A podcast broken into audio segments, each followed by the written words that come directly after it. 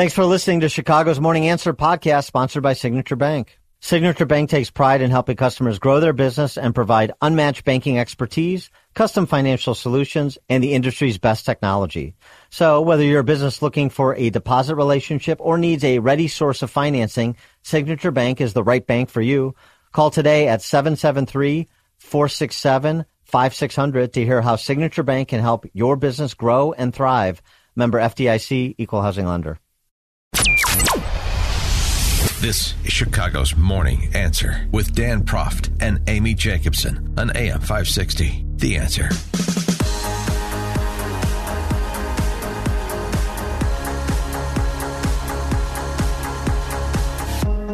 Top of the morning, Dan and Amy. So more information about that uh, drone attack that uh, took the lives of three American soldiers on the border of Jordan and Syria.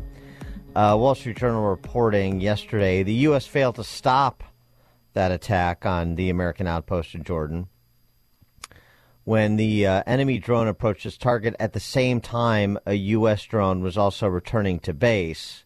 The return of the U S drone led to some confusion over whether the incoming drone was friendly or enemy, and um, uh, that's what they've concluded so far, though the inquiry into the attack is still ongoing. So uh, confusion that cost the lives of three American soldiers. But the larger question, of course, that has been batted around since this news uh, was relayed about these deaths is, so why do we have the presence in these places that we have? Why has it taken three servicemen uh, to be killed for there to be a response and assessment when you've had something on the order of one hundred fifty such of these attacks or attempted attacks since the October seventh Hamas terrorist attack in Gaza? three one two, six four two, five six zero zero, turnkey dot pro answer line, six four six three six, type in D A, then a quick comment. And also those three servicemen or women and men who died, there was also thirty-four people injured, and they were sleeping. It was at nighttime, so everybody was in their beds when this happened.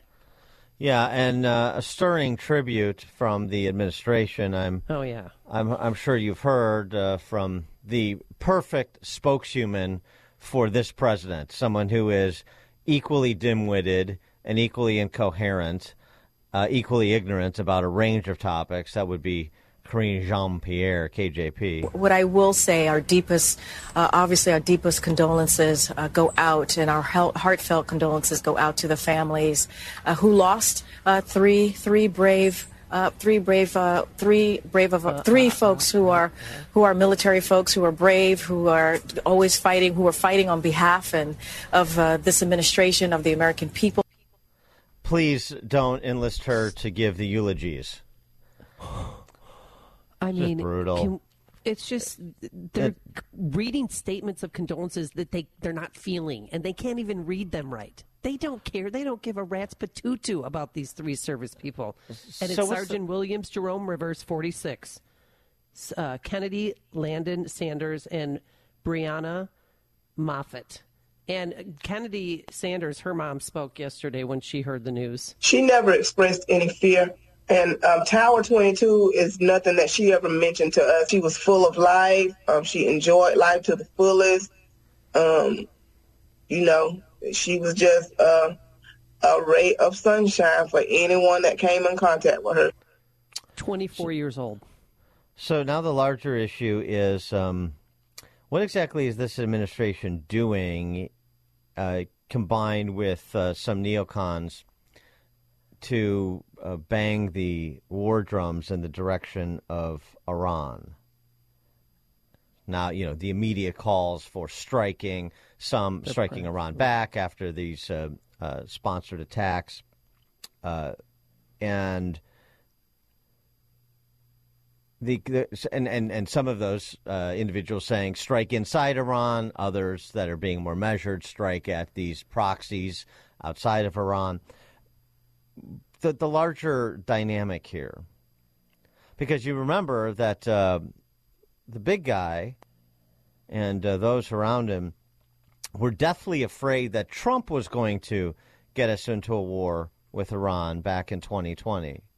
It was Trump who was oh, reckless. Right. It was Trump who uh, was uh, capable of anything on his way out the door, such that he'd wag the dog. Remember? The world has changed because what Trump has done. And the American people, including independents and some Republicans, know how bad he is, know how much he's misrepresented, know how he's getting close to getting us in a war. I said, as the walls close in on this man, I'm worried he's going to get us to war in Iran. Unfortunately, I may have been right. The fact of the matter is there's a lot at stake in this election. Mm-hmm. And what, he's what the Biden one who's do? going to yeah. pull us into a war with Iran. Mm-hmm. So we're, we're in Eastern Europe. Uh, we're in the Middle East.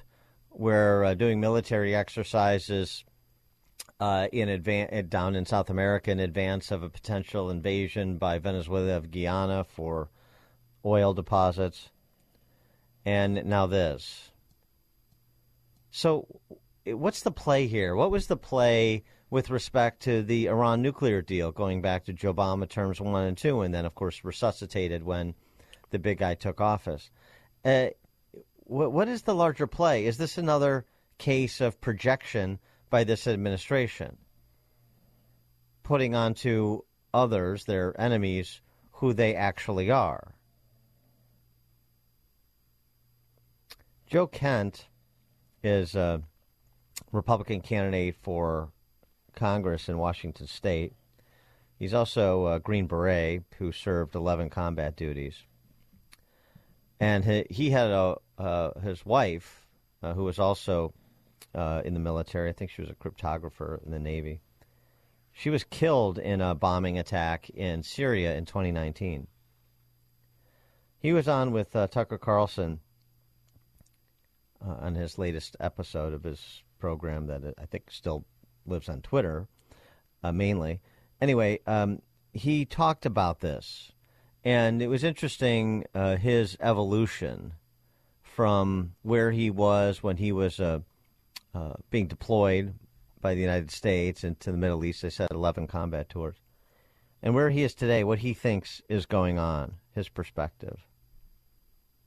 I mean, this whole thing, we, we've seen it coming, Tucker. We left our troops in these vulnerable locations, like on the Jordanian, Syrian, and Iraqi border. Our troops have been attacked, we, we think, at least one hundred fifty times since the uh, October seventh uh, incident began. And so we've seen this coming. This was an inevitable conclusion. So by leaving our troops in these locations, undefended, essentially, we left them there as bait because so many people in Washington, D C want to go to war with Iran. They want to go to a war with Iran so badly that we will prop up the government of Iraq while the government of Iraq is completely controlled by Iran. We spend billions of dollars every single year funding, arming, trading, and equipping the Iraqi government so they can turn around and support the exact same militias that just killed our troops. Biden said it himself in his statement. He accused Iranian-backed militants operating in Iraq and Syria of conducting this attack that killed the three Americans and wounded nearly thirty more.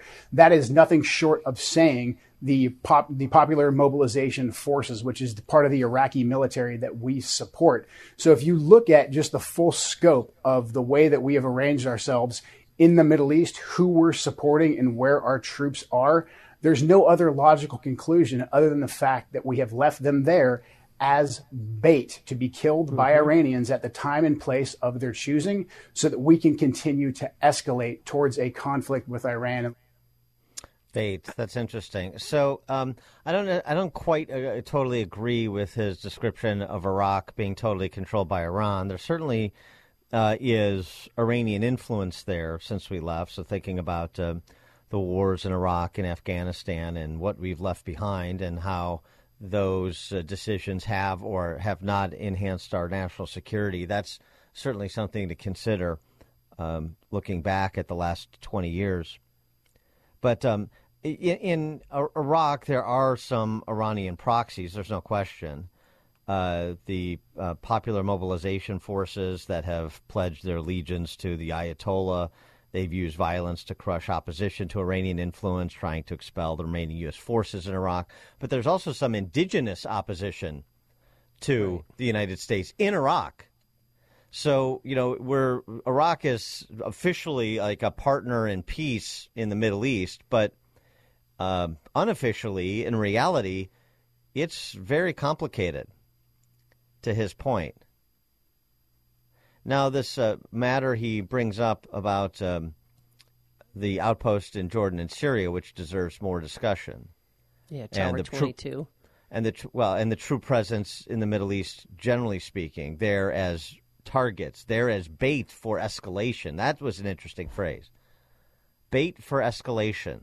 So again, I, I the underlying question is the whole Biden, uh, the Obama, Iran nuclear deal is a sign of weakness, and they're going to empower Iran.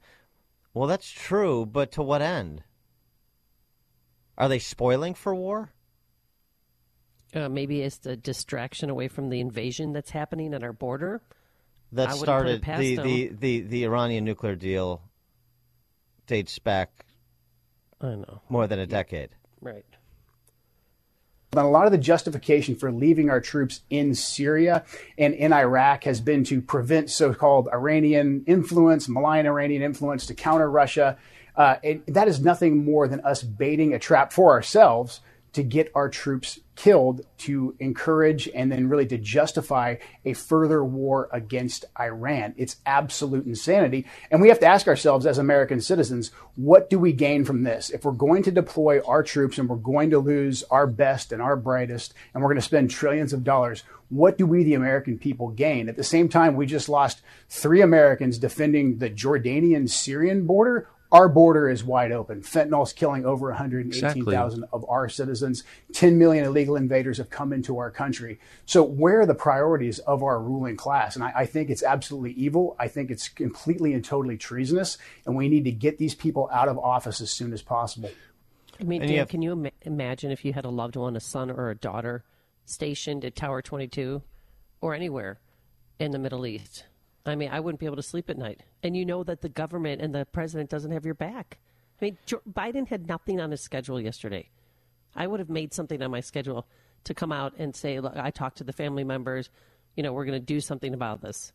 But what what's the plan? There is no plan.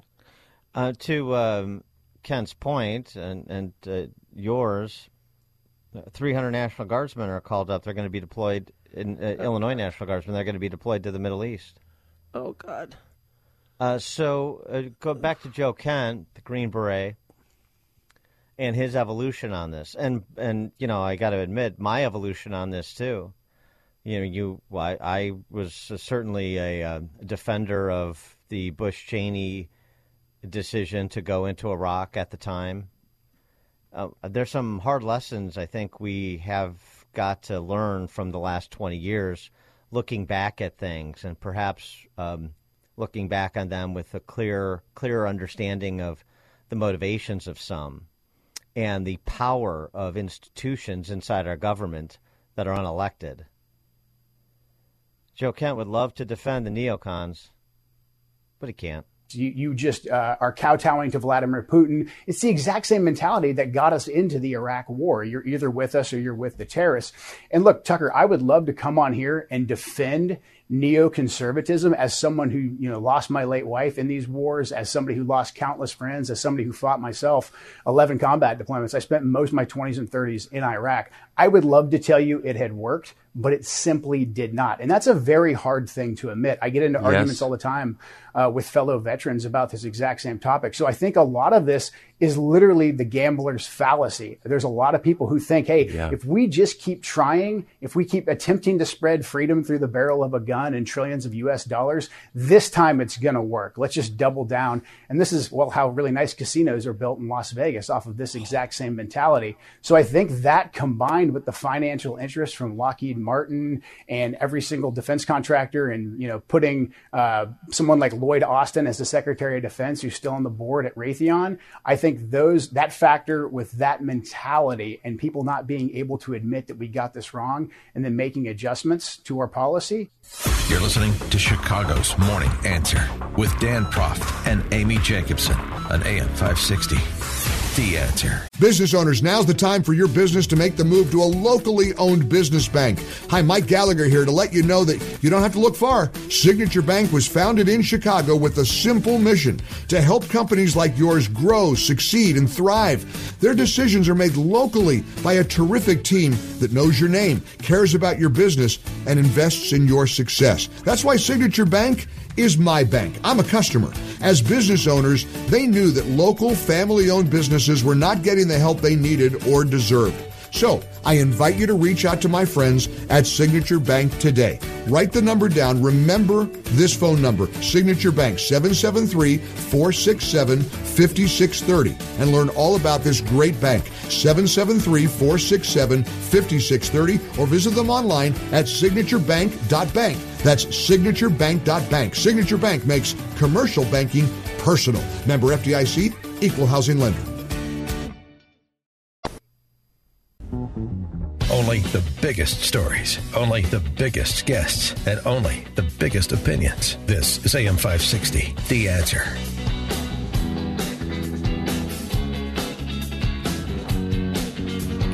Top of the morning, Dan and Amy.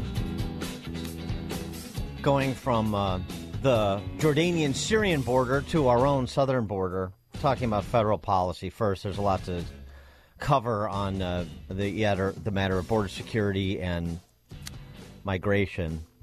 But let's start at the federal level where we were. And, and again, as we were talking about the motivation here from this administration, I, I am not one given over to conspiracy theories. In fact, if you listen to the show, I routinely pillory them. Right. And if I go on one, you're like, uh, are you sure about that?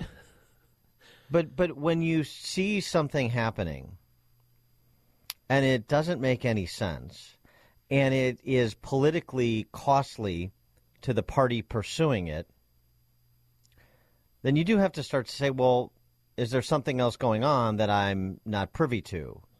Or do I need to look at this from a bit of a different angle, understand people's motivations here, what the real play is? And that's sort of what we were talking about with th- things like the Iranian nuclear deal and the general softness to Iran for the last fifteen years. Uh, and now the Biden administration sounding like Lindsey Graham.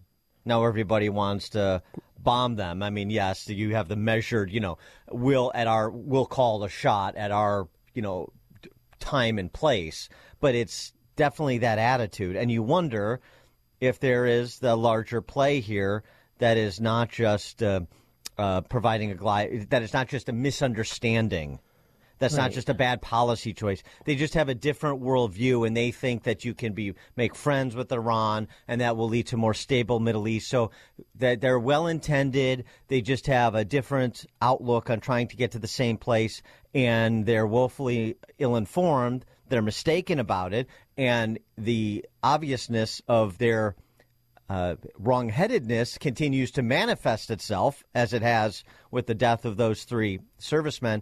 But um, yeah. but but it's but there's not not a there's not there's not a war party. They're not trying to uh, goad Iran into a regional conflict in service of the military-industrial complex in D C I, you know, I, I, well, I think you I think if I could just finish, yeah. I, I think you have to really start to at least ask questions about what they're saying their intentions are and what they actually are. Well, they kept saying all day yesterday, you know, you know the whole time it's don't. Their message to Iran, don't. One word, don't. Like that was tough enough. But I loved what Mike Pompeo said yesterday. He said, we're not at war with them, but they're at war with us. And, Dan, my heart sank when you said last half hour that we're sending three hundred Illinois National Guards over there, guardsmen and women. Yeah, that, that's, well, that's, that's right. A death sentence. I, I mean, no one has their back. And who told Iran that what, what time our drone was coming back? Because they had to have known that information or followed our drone, because our drone was supposed to land in the morning, and they bombed us the same time our drone was supposed to land at Tower twenty-two on the Jordan-Syrian wow. border there. Well, obviously, it's unclear what Iran knew, and there's been no reporting on that. But, but uh, I mean, f- fine, you can ask the question. But wait, makes wait, me wonder. Wait, wait, yeah. I, I'm not sure Pompeo is right. By the way, that's one of the questions. Okay. That they're at they're at war with us, but we're not at war with them, aren't we? Are we? I, I don't think that question is as obvious. The answer to that question is as obvious as Mike Pompeo would have us believe, honestly. Well, they've this is my point. This is times. This, this is my point about. I'm not questioning what Iran's motive is. I'm questioning what ours is. This is the whole point. Should we take at face value what is being fed to us about the motivations and the policy position that's an expression of an understanding of the world? Should we take that at face value? And I'm saying I don't think we can anymore. And it's the same thing with the border. And this, again, is uh, mainly the left. But it certainly includes some ostensibly on the right or the center right. So let's go to the border and let's listen to Jim Lankford, Republican senator from Oklahoma, who is one of the leads on this ongoing negotiation over some kind of immigration deal with the Democrats in the Senate. That is D O A in the House. If it's if it turns out to be anything like what it's been reported to be. So Jim Lankford is on with Shannon Bream over the weekend on Fox, explaining things to us, and, and as he's been doing for the last several days, dismissing the criticism as internet rumors. Uh, you haven't even seen the language yet. We're trying to get to the language. So this is his attempt to uh, you know, pony up and, okay, well, here's The, this uh, five thousand person threshold at the border, ro- the seven-day, ro- five-day rolling average, five thousand people, and then we shut the border down. You're misunderstanding what it is, what this discussion point is. So he sort of concedes what's been reported is accurate while saying it's just internet rumors. And then he defends what's been reported because it's, it is accurate. See if you buy this defense. It would be absolutely absurd for me to agree to five thousand people a day. This bill focuses on getting us to zero illegal crossings a day. There's no amnesty. It increases the number of Border Patrol agents. It increases asylum officers. It increases detention beds so we can quickly detain and then deport individuals. It ends catch and release. It focuses on additional deportation flights out. It changes our asylum process so that people get a fast asylum screening at a higher standard and then get returned back to their home country. This is not about letting five thousand people in a day. This is the most misunderstood section of this proposal. Let me tell you briefly what it is. Uh, the, in the last four months, we've had seven days. In four months, we've had seven days uh, that we had less than five thousand people. This is set up for if you have a rush of people coming at the border, the border closes down. No one gets in. This is not this is not someone standing at the border with a little clicker saying, I'm going to let one more in. We're at four thousand nine hundred ninety-nine, and then it has to stop. It is a shutdown of the border, and everyone actually gets turned around. Okay. That's the focus that we have right now is how do we actually intervene in this administration and turn people around, not let people in. So the five thousand rolling average that then uh, gets reduced after you clear this five thousand day rolling average, uh, you know, five day rolling average. That's that's to keep people out. Is it? Well, well, that's so. So, I'm sorry. What what is this Help negotiation? What so? First of all, I mean, let's just be um, be particular about this. The Immigration and Nationality Act, Senator, which I wish Shannon Bream would have brought up. She sort of brought it up generally, but I wish she had been specific. The Immigration and, National, uh, Nation, uh, Immigration and Nationality Act, coupled with the Supreme Court's recent precedent, give the president the authority to suspend the entry of all aliens or any class of aliens as immigrants or non-immigrants, or impose on the entry of aliens any restrictions he may deem to be appropriate. You, you remember, as we mentioned, discussing this, the Supreme Court upheld the quote-unquote Mus- Trump's quote-unquote Muslim ban. It wasn't a Muslim ban. It was a, a halt from immigration from certain Muslim-majority countries, not all, that uh, right. were uh, incubators of terrorism. But regardless, that that's the, the law, the statutory law, plus Supreme Court precedent. So what are you negotiating with Pagliacci Schumer about and the White House? So you're telling me that we're to believe that this negotiation is moving along and you have Schumer and Biden on board with legislation that would do what you're saying when they have the power to do what you're saying this would do right now? Bream followed up on that point generally. So there may be some initial measurement. You get to that rolling five thousand in a week, and then it's zero from that point on. But there is some initial measurement. Our, our Bill Malugin is reporting that the number would dial back then to about thirty-seven fifty a day at the border. And then once you hit that for about two weeks, the gates would open again. Uh, can you confirm or deny that? Yeah, it's not, again, it's not gates opening. That's a misunderstanding of the bill itself. It's how many can we process and actually deport. When you raise the standard for people coming across, when you increase the detention beds, when you increase deportation flights, you're not letting people in. And people are thinking about how the Biden administration is running it now. Right now, the Biden administration is allowing, for instance, fifteen hundred people a day just to come to the ports of entry, get a work permit, and get released in the country. People coming between ports of entry get what's called a notice to appear and get released in the country. All of that stops. We're focused on how many people can we process quickly and then deport out of the country, not release into the country. It would be absolutely absurd for anyone to be able to propose something to say we're just going to slow the number of releases. We're focused on how do we actually enforce our border and get us back to zero people actually crossing the border illegally. Every administration has struggled to be able to get the authorities in place. I mean, again, this this tiered, quote unquote, shutdown, these tiered shutdown triggers that uh, Re- that Senator Lankford is talking about. So I, I just want like any I, of them. Well, I, I don't. I don't even understand. This is to deport people. This is to stop what's happening, and yet you have these thresholds that are being met every week, and in some cases every day. There's also a Uh, eighty-five hundred migrant encounters in a single day shutdown threat threshold that's been reported, which has been exceeded routinely at places like Eagle Pass and in, now in Arizona and California, too. But handing out work permits to the first fifteen hundred or something, they won the lotto? I mean, I don't want one person in, let alone a threshold of, you know, maybe fifteen hundred get work permits, then five thousand, then we shut down at eighty-seven hundred. I mean, that's...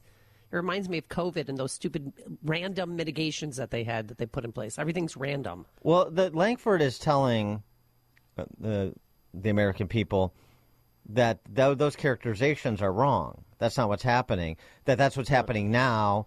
And the legislation he's negotiating would cure all of this, and he addressed work permits, too. So if you come to a port of entry right now, the Biden administration is just giving a work permit the first day you walk across the border. You don't have to apply for asylum. You don't have to qualify for anything. It's literally just show up, tell us your name, and you're in the country. They're just asking that, quote, unquote, tell us in advance that you're coming. That's their only limitation on it. The second group is people apply for asylum. They don't actually qualify for asylum. They just apply for it. If they apply for it one hundred eighty days, they get a work permit. These are the folks that are driving all the blue cities crazy because they're wandering around all of these different cities on that. We end both of those to be able to make sure that the only people that are getting a work permit coming through this process are the people that have gone through a strenuous evaluation, have been evaluated, are likely to be able to end up with asylum. Those are the individuals because they're most likely going to stay here. That's a fraction of the people that go through the process. The vast majority of people that actually go through this process will be turned around and when deported. We are still the United States of America. We are still open to legal immigration in the process. And if people are legally going through the process and they qualify and they've gone through the vetting and such, yes, we would still continue to be able to have those work permits, but we're stopping the free work permit pass out at the border. And the if you just sign up and give us your name, you'll get a work permit. Those just end. So, again, if I take Lankford at face value, then that means that you believe that the White House and the Senate Majority Leader are negotiating in good faith for legislation that would accomplish what you're accomplishing, what you say it would accomplish. Um, I find that very difficult to believe. What I find much easier to believe, what it much more sounds like, whether Lankford is true about his intentions or not is exactly what he suggested is an unfair accusation, which is that this is slowing down the pace of entry but not changing the system, you know, from a flood to a stream. I mean, just explain to me how the how the, the people that have been uh, promoting open borders from the outset of this administration, starting at the top with the big guy, are doing a one eighty because Jim Lankford's involved. It strains the bounds of credulity for me. Roger, Southside, you're on Chicago's Morning Answer. Yeah, I don't, I don't believe you, Dan. And you know, the thing about that that gets old with these people, it's it's on the minute that they change one eighty, okay, whether they be on both sides of Congress. Uh, Jim Lankford. When was the last time anybody heard this guy do anything? This guy out of Oklahoma. Uh, no, it, it, it, I believe this. Until we are ready to uh, confront like the cartel problem down there, okay. And like Amy said, okay, we already had the blue cities. The Chicago Crime Commission will tell you we probably had six, seven hundred thousand illegals in the whatever our tri-state area: Cook, Will, DuPage. I mean, this is not solving anything. Thanks no. for the call, Roger. Well, it's something else too. So, uh, on the one hand, Jim Lankford is saying this, which you're saying what you just heard, which again necessarily means that there is open-mindedness to what Jim Lankford is proposing to the ends it would accomplish from the White House. And here's what Peter Doocy is reporting about the position of the White House. Harris, roughly eight hundred border crossers got away yesterday. eight hundred more will get away today. eight hundred more will get away tomorrow. There is no known plan for them from an administration that already has a years-long backlog to adjudicate the border crossers they do catch. So I'm supposed to believe the administration that fits the description you just heard from Peter Doocy is an administration that is working constructively with Oklahoma Senator Jim Lankford and Mitch McConnell to end illegal crossings, get the number down to zero, as Jim Lankford said. Come on. Carl in Big Cabin, Oklahoma. Good morning. Hey, uh, I'm going to harken back to uh, they want to just get asylum, not asylum. They want citizenship for these people. Back in the eighties, Reagan gave citizenship, and we're going to close the border and, and have tight enforcement. The enforcement never happened. We had all those people that became citizens, and they're not following the law now, this administration, enforcing it, I should say.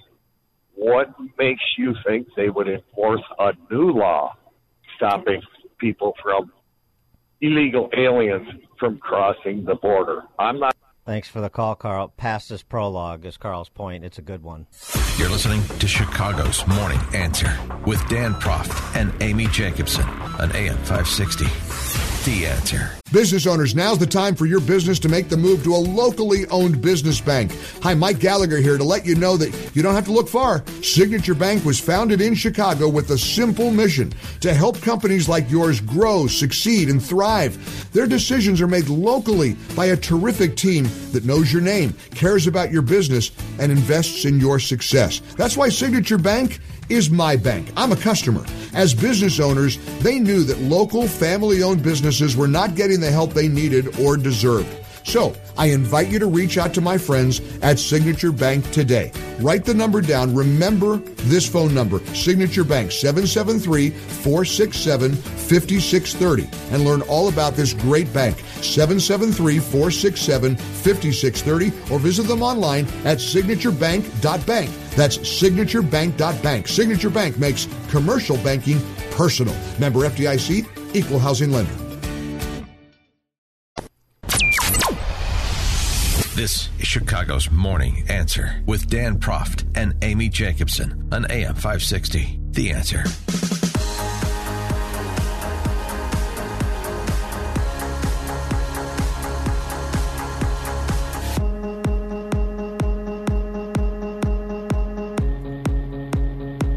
morning, Dan and Amy. No su- uh, shelters in the suburbs? No migrant shelters in the suburbs? Question mark.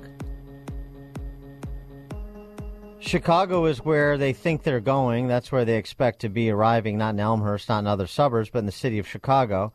It's also where all of the services are that they need when they arrive, said one Governor Jelly Belly. So no shelters in the suburbs? And it's not supported by Governor Jelly Belly? He, he's the great suburban defender. He's going to protect the suburbs from the incursion of migrants, send them all down to Chicago, where they think they're going, as you said, for B L M Brandon to figure out. You know, it's funny. I, I'd like to believe Spalding. I'd like to believe him.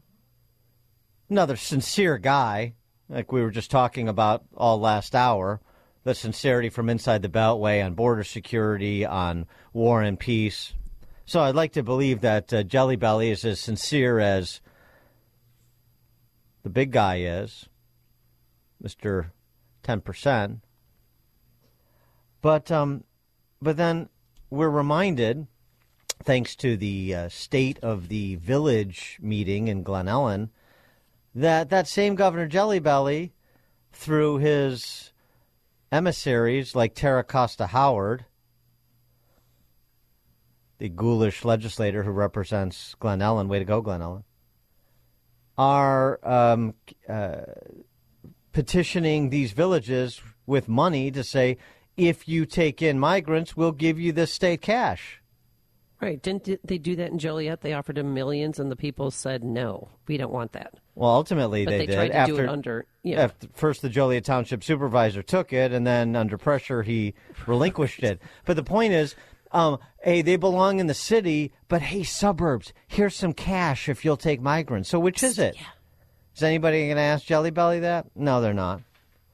Here's uh, Mayor Mark Sinek, who is the uh, village president, mayor, village president, village president of Glen Ellyn at the uh, State of the Village Forum. Well, that's most certainly an august affair. Mm-hmm. I saw the Plague of Women Viper signage was there, so had to be a lot of deep thinking going on there. Uh, so, he, so here's what he's saying.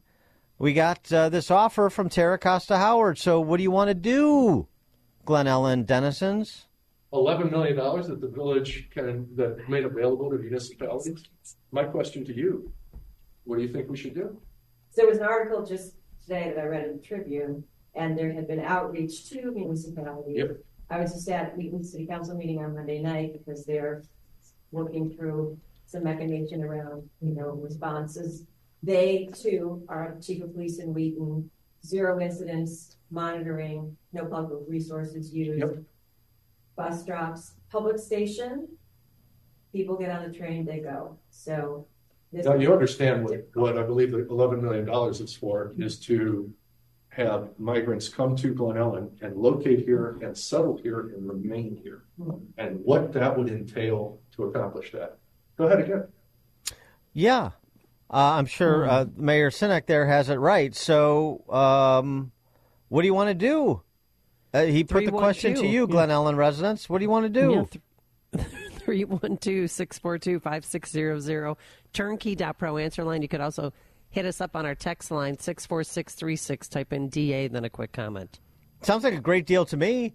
You get to live your values. You get to live those Glen Ellyn values, and they're subsidized, which is also one of your values, subsidizing the things that you believe in. Other people being forced to, of course. And yeah. Then they can go to Hinsdale Central, Hinsdale South. Oh, the people are going to love it. Hinsdale, you know, they'll go to, they'll go the to Glenbard schools. schools. They'll go to the Glenbard schools. Glen Ellyn, okay. Yeah, Glenbard schools. They'll go to Glenbard West, and they'll do a remake of Lucas, uh, but featuring a kid from Venezuela. Fine. Great. Wonderful. We'll subsidize that, too. Jelly Belly will. What do you think? I mean, such an offer. They should do it because Oak Park, I mean, they're kicking them out tomorrow because it's the end of the month, thirty-first. Remember, that's when the, the Carrington Hotel, they have to be out of there. And well, we'll see. Maybe and, they'll, they'll yeah. be uh, more generous of heart and spirit like B L M Brandon, they'll extend it for another month. Let's buy some time here. But, I mean, how do you not – if you're a, a, a member of the Plague of Women Vipers in Glen Ellyn, if you're on the school board at one of these uh, high schools or grade schools there, uh, if you're a village elder, I mean, how do you not say thank you, Representative Tara Costa Howard?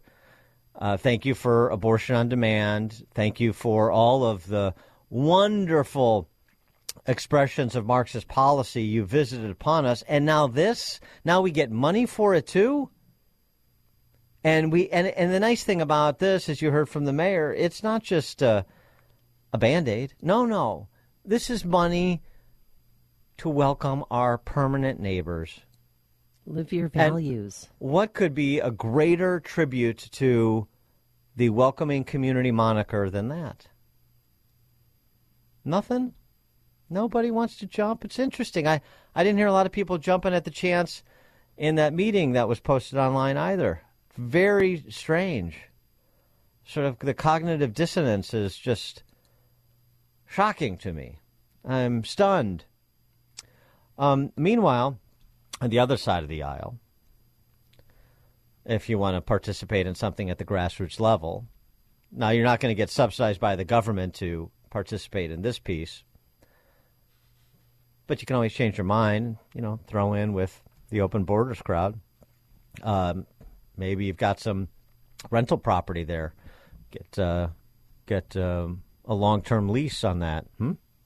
Anyway, the other side, we've got this uh, Take Our Country Back trucker convoy that uh, departed from Virginia Beach yesterday. Mm-hmm. They're headed and, to Eagle Pass.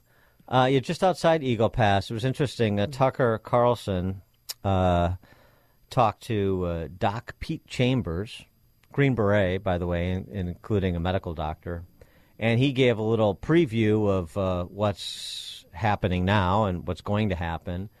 The um, basis of the Take Our Country Back convoy, um, and it, and you know, and this is people living their values too. So you have, you're seeing uh, B L M Brandon live his values, Jelly Belly live his values. A lot of these suburban residents in places like Glen Ellyn and Hinsdale and Western Springs not live their values. Very interesting. Not live their stated values. Well, Doc P. Chambers and a bunch of other Americans are going to rally outside Eagle Pass to uh, peacefully protest and to express their viewpoint and focus people's attention, since it's, you know, it's, it's, there's always in danger of waning for uh, another shot of Taylor Swift and Travis Kelce. Focus people's attention on border security. Here's Doc Chambers. Now they're going to be leaving out of, on the twenty-ninth, uh, Virginia Beach, which is where the sixteen oh seven Covenant, the landing, uh, which signified the uh, John Smith landing in sixteen oh seven, where they played, yes. planted a cross on the beach and said, hey, we, this is a covenant to this nation, to God. Uh, and, and then they're going to leave from there, and they're going to go down through Florida. They're going to cut across Highway ten through Louisiana, Baton Rouge, Houston, into uh, Dripping Springs, Texas, where I'll be working out of, and then on to near Eagle Pass. Now, I'm part of the advisory of this, and, and, and as I, as I advised, I used to be in that same unit that's down there. That's the unit that has a streamer on it from the Alamo. It's a very historic Texas unit. And so they are down there holding line. And I know those soldiers. I worked with them. I, I, I, I took care of them as a doctor with uh, Operation Lone Star. They're busy. So the, the, the convoy is going to go just a little bit shy, just a little bit to the north, really, uh, in, a, in an area about thirty miles away in Quemato, Texas, to a children's camp. A lady, a beautiful lady down there who has taken care of orphans and widows. You can't write this stuff in a book. I, I couldn't make this up. But she was overrun, first of all, by the COVID mandates that said you got to shut down. You can't keep running this shelter, number one. Number two, she was overrun by the numbers of, of volumes of uh, illegals that were coming through her neighborhood trying to get into her food pantry. And then number three, the cartels are a significant presence in that area because that is the end point of where they do the end around. So we are looking at the bright, shiny object that is Eagle Pass. That's a bright, shiny object. Look here. The droids that you're not looking for, if you will, are just to the north, right in that location. And so What what this is going to do is it's going to bring light to it, because we have to understand that there is a constitution, both state and federal, and that we have to, number one, expose those that argue things in the Hegelian dialectics, if you will, of tort law, and look at the Constitution, which is exactly what this is a focus on, the Constitution, we the people. That's why we the people will be riding along, mama bears, cops, veterans, truckers, uh, and going to that location to bring light. There is nothing nefarious about this. There is, matter of fact, I am suggesting to them that they, that they, and they know this, they know this, that this is a peaceful demonstration. This is, this is how this will be. Uh, Hegelian dialectic, uh, very impressive there, uh, Doc Chambers. So, um, so, so, you know, when you hear um, all these people talk on all sides of these issues, who comes across to you as uh, being solution-oriented, being principled in the direction of the rule of law, and who comes across as shining you on and trying to hi-hat you with political cant? That's probably a good question to ask when you're listening to somebody explain themselves. Does this sound like somebody who's dealing on the level with me, that has a, a pretty good understanding of the issue at hand, some detailed understanding, like you just heard from Doc Chambers, for example, and, um, you know, and, and is coming from a foundation I understand? And then there's uh, other people that you get the feeling like you're playing a rhetorical three-card Monte game. You know what I mean? I don't know, like when you listen to Jelly Belly, or you listen to B L M Brandon tell you that you nobody questions his leadership. That's just that's beyond the pale. Yeah. That uh, gotta... he's busy raising a black wife and three black kids, and you know, just other bizarre sort of statements that are not germane and generally nonsensical. Oh, and by the way, you're a bad person if you don't agree with him. Of course, uh, we got a great text message. Mayor Brandon Johnson's making national news more concerned about Gaza than the migrants. We've got to get that ceasefire resolution passed through the city council. That's big. And I, yeah, no, and they keep fighting. They're going to have another council meeting over it again tomorrow, and it's just chaos over there. Who cares? No one's. Who? Why do city councils pass resolutions like that? That is the dumbest. That is the waste of time. That's a great example of just spinning your wheels. Uh, we also got a text message. Dan, the movie would be called El Lucas. Yes. Yes. Yeah. Exactly. And uh, I don't know. I mean, um, it, Cheech Marin could star as like a, they could do like a, a Lucas Benjamin Buttons m- mashup. And Cheech Marin could go back in time to be El Lucas at Glenbard West. I like it. Well, you know, uh, get we that guy's number. That. We'll we'll we'll do a screenplay together. George in Naperville, you're on Chicago's Morning Answer. Yeah, Dan, if some of these suburbs agree to let these migrants settle, do you think they can get one of those big metal signs that say, we are a sanctuary, our sister sanctuary city is Chicago? Yeah, right. Thanks for the call, George. I, I nobody, laugh so I don't cry. Nobody wants to take, nobody wants to be the leading light in the leafy suburbs. Boy, I mean, just color me stunned. I appreciate, um, The, I mean, the what uh, I think Mayor Sinek of Glen Ellyn was doing was very much like what Josh McBroom did in Naperville. So here we got, we got this uh, eleven million dollars offer from our state representative. Her name is Tara Costa Howard, uh, because I probably most of you don't even know. You're just voting for uh, Marxism blindly. Um, yeah, eleven million bucks. So um, what do people want to do? Huh? I think that was very... Uh, Uh, you know, couched, um, that was, you know, baiting the uh, League of Women Voters set to uh, pony up, stand up and be counted. Come on. No, no. Yes, let's take the money and bring in migrants to be our new neighbors. Nobody exclaiming that as soon as the news was revealed by the mayor. What a surprise. The, the those uh, those vipers in the in the league, the plague, that they're, they're not unwilling to take positions on issues. They support every tax increase and every government programming, government spending program, and every abortion, and every expression of illiberal practices in K through twelve education, every other institution. Why so quiet on this one? There's eleven million bucks on the table on top of it. Uh, Dan got another text message. Dan and Amy for the movie at Lucas. Uh, it should center around soccer instead of football. Well, yes, right. Yes, all right. We'll uh, work work up a treatment on that and see if we can maybe maybe uh, maybe that eleven million dollars, if it's not going to be taken up by Glen Ellyn residents to help resettle migrants, it can be used to finance our screenplay. Yeah. Dan and Amy, Chicago's Morning Answer. Hear about the big stories of the day, then talk about them right here on Chicago's Morning Answer on A M five sixty, The Answer. If you're looking for the latest news, insight into what it means, and the sharpest opinion, there's only one station in Chicago where you can turn, and it's this one. We're A M five sixty, The Answer. Top of the morning, Dan and Amy. I'm going to get to uh, the uh, E. Jean Carroll defamation settlement, but uh, again, just to update, we're um, working up a new Uh, treatment of Lucas in advance of uh, migrants resettling in Glen Ellyn, thanks to the resettlement money provided by the state, courtesy of Jelly Belly Pritzker. I'm springing for the Chardonnay for all of those uh, housewives okay. in Glen Ellyn.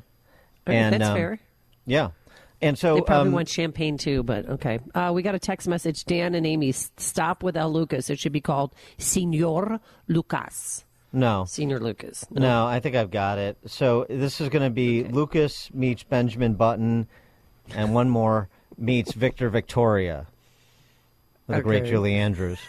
Um, so it's going to be called Carajito Carajita, which is um, Dime más, por favor. Venezuelan slang for, uh, you know, for, for boy and girl. Carajito uh-huh. Carajita, because it's a story of a Venezuelan migrant that resettles in Glen Ellyn thanks to Glen Ellyn residents living their values, subsidized by everybody else's money, and um, goes to Glenbard West. Right, you know, got to keep the...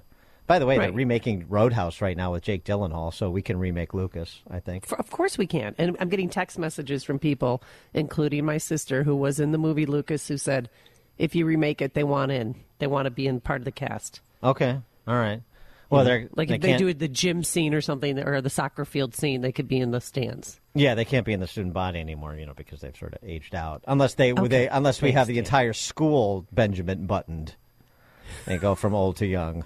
But uh, yeah, okay. they'd be teachers. They could be fans. Sure. Um, Corey Haim is not available, so I've uh, nominated. Well, he's not. I've nominated Cheech Marin to play at least the older Lucas. I haven't settled on a young Lucas yet. But, I mean, again, this is we're just um, roundtabling this at this point. Okay, so um, so he gets the, he goes to Glenbard West. Um, he falls in love with soccer. He gets a scholarship because he's a migrant. He's a dreamer. Uh, to go to U of I. So mm-hmm. we'll, we'll pay for it. No problem. And then, um, and by the way, um, your kid... Your, your kid in Glen Ellyn with the, uh, you know, goes to Glenbard West with the thirty-four A C T and uh, the four point oh, who's uh, on band and in drama and is a two-sport uh, letterman. Uh, he's not getting into U of I. Just, just F Y I. So that'll be. Well, you that got to give of, up your spot. Well, yeah. one of one of Lucas's friends will be like that's a composite of one of Lucas's friends. Just so I can get that, I can shoehorn that other ancillary issue in there. Okay. So then, uh, all right, so then he gets the scholarship. Then um, he is uh, essentially poisoned by the West, and he uh, says, I'm a girl now, and I want to play on the girls' team. So then he goes and plays on the girls' team on scholarship at U of I. But then he says, you know, it's time I want to have a family. So then he has a butt baby. Uh, and, um, and you... You're forgetting something. Who is yeah. his? Who plays the grandpa? Edward James Olmos. Oh yeah, he's got to okay. be in that movie. Yeah, yeah, sure. That's a uh, boy. It's a real downgrade from his uh, his more recent appearance in the Mayans, but okay, sure, he's got range. Mm-hmm. Edward James Olmos, okay. And I won't even mention. Don't, don't, don't, don't. I won't even mention. Don't, don't. Well, you could, just don't. You could be he's Grandpa's love he's... interest in this. You could get another Jacobson in the movie. Stop it. You've got, you've got a, you know, Hollywood I can be the credit. Athletic director. Uh, yeah. Um, so I'm still, so that so then after he has the butt baby down in yes, Champaign. What are we going to name the butt baby? Jaime? Oh. Um, oh. oh, by the way, or... I had this in reverse order, too, because he because he's Benjamin Button. So, I mean, again, this is why you got to you think through these things. Um, so I'm I'm actually going in reverse. It should be start at old, and then we're working all the way back. All right, so oh. he has – so he, yeah, so he has the – yeah, right. So then I've got to, I got to figure out what happens after he has the butt baby in Champaign. And then what? And then and then then I, we got to work it all the way back to see, yeah, okay, all right. I mean, again, this is taking shape in real time, so you're going to have to bear with us a bit. Yeah, I think we've got progress. Yeah, I think we've got some good outlines here, though. Mm-hmm. Um, all right. Well, we'll take we'll take more suggestions on this, but please treat try to keep the integrity of the the germ of an idea we have here, so that we can get this done and. Um, Uh, you know, to a production house post haste. Uh, all right. Um, uh, speaking of uh, manufactured dramas, I don't know. Um, you buying this uh, E. Jean Carroll uh, settlement? And uh, you know, the jury has spoken, and we know when uh, juries speak, we're supposed to respect the verdicts. We're not supposed to question the verdicts. That certainly was Nikki Haley's posture on Meet the Press over the weekend. Do not trust the jury and their findings, Ambassador. I absolutely trust the jury, and I think that they made what? their decision based on the evidence. I just don't think that should take him off the ballot. I think the American people will take him off the ballot. I think that's the best way to go forward is not let him play the victim, let him play the loser. That's what we want him to do at the end of the day. Hmm. Oh, now I now I now I despise Nikki Haley. I did not hear that until today, just now. She's uh, is, is, evidence. There was no exculpatory evidence allowed in the trial. She they, they, they tried to get the E. Jean Carroll interview on C N N where she's flirting with, you know, Anderson Cooper, talking that rape is sexy. They wouldn't allow that. There's so much evidence that they wouldn't allow. Her sick, disgusting text messages on or social media posts. Where she's sexually deviant, that are so gross I can't even read on the air. Is Nikki hmm. Haley, did she fall on her head? I mean, this woman is an opt- opportunistic. She she can't even remember the day, the month, the season, the year the incident happened. Um, her this whole thing is being financed by Reid Hoffman. You know, we all know who he is. LinkedIn, um, but LinkedIn, but... right. Okay, but I mean that's separate and distinct. Although I mean it's it's it's relevant. It's not relevant to the trial. It is relevant to the politics of it, though. Um, uh, the Trump legal team, of course, is going. The Trump legal team is going to appeal this.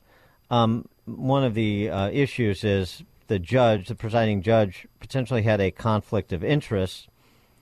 Um, that uh, Lewis Kaplan, the judge, had mentored E. Jean Carroll's lawyer, Roberta Kaplan, in the nineteen nineties. They, they're not related, but he still they had a professional relationship of some sort. Oh. So that potentially is uh, a problem, I would say. It was never disclosed. It should have been. That's number one. Um, number two, um, here's what E. Jean Carroll had to say. She went on yesterday t- to um, that show that Oprah's best friend got for being Oprah's best friend on C B S. Oh, Gayle King's. Yeah, that's that her. Is. Yeah, um, he, E. Jean Carroll on on um, on you know all that transpired and and what she's going to do now with this eighty-three million dollars that she's not going to see. But go, but go on, you can spend it in theory. Hans Christian Andersen's great fairy tale, "The Emperor Has No Clothes," that is written about Donald Trump. It's just we're the ones who clothe him in all this power. Mm. He has none himself. It's his followers. It's his hangers-on. In the court, they were strutting back and forth and handing him messages. It was, right, Robbie? Miz Yeah. Carroll, Miz Carroll, you say he's nothing. You say the emperor has no clothes. The emperor is trying to run for president yes. again. And, and right and, now is leading. And right now Ooh. the polls suggest uh, it's a coin flip. It's very close. Um, have you heard from Joe Biden's campaign arm about potentially campaigning against the former president, Donald Trump? No. Are you interested in doing so? Do anything I can. Yeah, I bet you would. Oh, yeah, go do it because you're bat blank crazy. And I did say this yesterday. She reminds me so much of Christine Blasey Ford because they're both in the same cray cray cuckoo camp. Well, um, apparently she texted with Tara Reade, the woman who accused President Joe Biden of sexual assault during the Me Too movement and was dutifully ignored because you're only supposed to believe women who comport with your politics on the left. Um, yeah, so Tara and Jean Carroll were in communication. Apparently, this is Tara Reade's reporting of it. Um, sc- she posted screenshots of September twenty twenty-one direct messages with Carroll in which Jean Carroll allegedly said, Tara, I tweeted about Doctor Ford because of doc- because of Brett Kavanaugh's blowtorching of Roe v. Wade. Someday you and I must have tea together. Oh, uh, Tara, Tara, you're a strong, valiant, feisty woman. The haters are swarming us all today. I'm just staying off Twitter and ignoring it. Reed responded, you tweeted your support for Doctor Ford. That's why I asked you. It's hard, and I do not always feel strong, but rather isolated. Thank you, and have a good night. Um, Tara Reade telling um, the Daily Signal, the Heritage Foundation publication, the statement speaks for itself. It sounds like she was supporting the political cause, not the alleged victim. Huh. So, I mean, could she be uh, advancing the political flag of her choice again here? Well, I, I, I texted my support for Blasey Ford because Brett Kavanaugh disagrees with me on abortion. So is that the same thing as believing her story? Is, is should should we believe Jean Carroll's story? Because a uh, a, a majority of Manhattanites in a, in two civil trials concluded what they concluded about an incident where there are no witnesses, there is no surveillance video, no there evidence. Are all sorts of questions regarding the, and I know well, that's because this is thirty years ago and so forth, there's all sorts of questions regarding her recollection of events, there are inconsistencies in statements she made. It, it, it's not possible that um, a majority of Manhattanites on a jury decided this was an opportunity to stick it to Trump, both at the uh, civil trial determining that uh, he was guilty of uh, sexual abuse, not rape. Yeah, not sexual assault, and this is not criminal. People have to remember that. I've been yes. straightening people out. This is civil, a civil matter. Civil trial, majority, preponderance of the evidence, not reasonable doubt standard exactly, and then, of course, the absurd eighty-three million dollars defamation a judgment because he called her a liar. Well, he obviously disagrees that she's not telling the truth. So w- what do you term a person like that? She's made herself a public figure. So um, I would think the actual malice standard would apply. And uh, I mean, I, that's just an absurd decision. Of course he should appeal it. I just despise women like Christine Blasey Ford and this E. Jean Carroll person. They, Trump never, he even said, I've never met her, and I believe him. And Brett Kavanaugh never touched that, never met her. These are women who are being taken over by the left to try and bring down a political candidate. And it's disgusting. I mean, E. Jean Carroll, Dan, she had a cat named Vagina. Well, that, I mean, I mean she... Okay, but that, what does that mean? What does that mean? I'm just That's saying that they, they were able to, a normal, a normal woman, they would not be able to commandeer and say, okay, you're, this is what you're going to do. You're going to... You're going to go after him, okay, and this maybe. Is what you're going to say you did. That's Jane what I think. And, Jane in Rockford. Jane in Rockford. Hi, Dan and Amy. Thanks for taking my call. Hey, I just wanted to say that this is a disgrace. Um, I, at the age of twenty-two, was a victim of rape. I'm now fifty-nine years old, and I could recount to you every sordid mm-hmm. detail of that event. So the fact that this jury, this judge, you know, believes that this woman... You know, or, or or did what they did, I guess, is just absurd. It's a disgrace, and I, I just can't even believe it. I, it's it's just unbelievable to me. And they, they do they they really degrade those of us who are true victims of that mm-hmm. crime. And anyway, I just wanted to add that to it. Thank you, Jane. Appreciate that. Dan and Amy, Chicago's Morning Answer. You're listening to Chicago's Morning Answer with Dan Proft and Amy Jacobson on A M five sixty. The Answer. And uh, now it's time for In-Depth History with Frank from Arlington Heights, because there's nothing new in this world, just the history we don't know. Frank from Arlington Heights, take it away. Good morning. There has been much gnashing of teeth lately over whether Michelle Obama is going to replace Joe Biden as a Democratic nominee. Unlikely as this is, there have been many of these quasi-royalist schemes pervading American politics throughout our history. We had the Adamses and the Bushes succeed in presidential dynasties. Thankfully, Hillary failed. We've had many senatorial dynasties, too, like the Kennedys, Cabot Lodges, the Byes of Indiana, and the Murkowskis. One early twentieth century twist on this was having a widow succeed her husband as an appointee until a male successor could be groomed to take the role. Used mostly in the South, the most famous of these was Hattie Caraway of Arkansas, who decided that she didn't want to be just a placeholder appointee and successfully ran for the Senate in nineteen thirty-two in her own right and won with the help of Senator Huey Long, who ironically had his wife, Rose, succeed him as an appointee after his assassination in nineteen thirty-five. The most interesting of all these, though, would have to be the case of Lurleen Wallace of Alabama, who was elected governor in nineteen sixty-six after her husband George was term limited out of office. Interestingly, interestingly, during the campaign, she openly admitted that Alabamans would get her husband's leadership with her serving as a surrogate. Can't see this happening today with Michelle and Barack. Tragically, Lurleen died of uterine cancer in May nineteen sixty-eight after a long struggle with it, while, while um, George still found time to run for president under the American Independent Party label in nineteen sixty-eight. It wasn't until later that he confessed to the error of his segregationist views.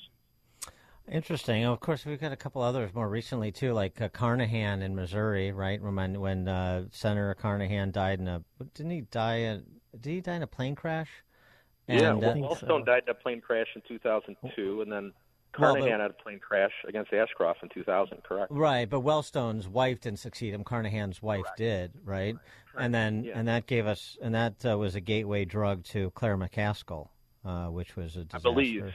Yeah. Well, we had Jim Talent there first. I think he won. Oh yeah, that's right. The election against Carnahan, and then it was. That's right. Um, then McCaskill. it was yeah. McCaskill. McCaskill. Yeah. Fortunately, now we have Josh Hawley out of there. So.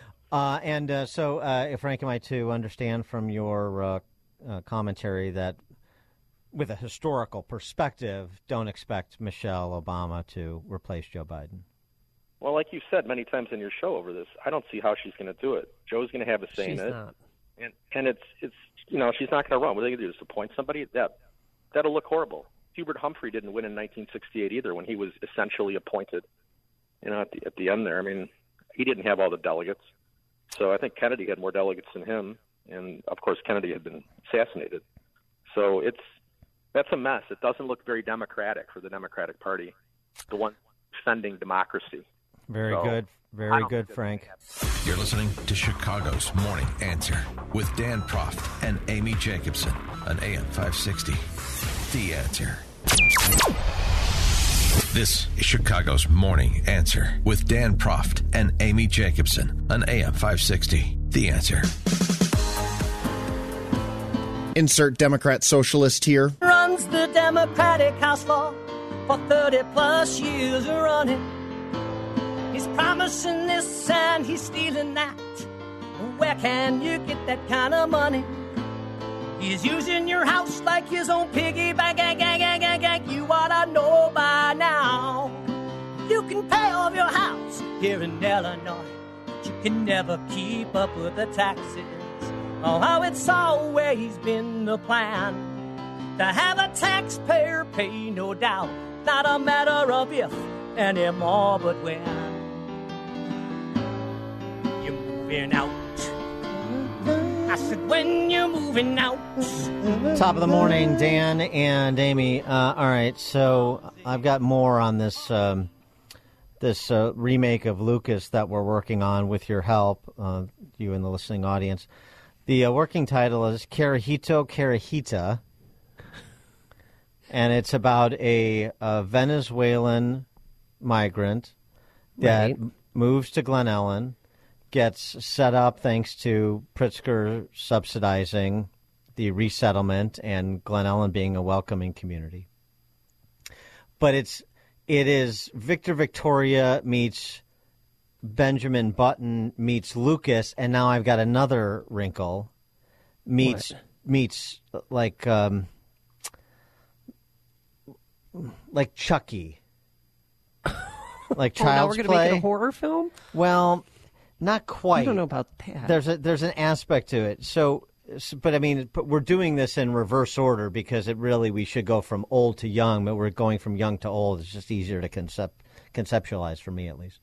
But so uh, so yeah. again, the, the the plot is so then he she's there, then he plays soccer at uh, Glenbard West, and uh, he gets a college scholarship to U of I. Mm-hmm. Um, and then realizes that he's a woman, mm-hmm. wants to be a woman. Then um, he has a he goes to Champaign where he has a butt baby.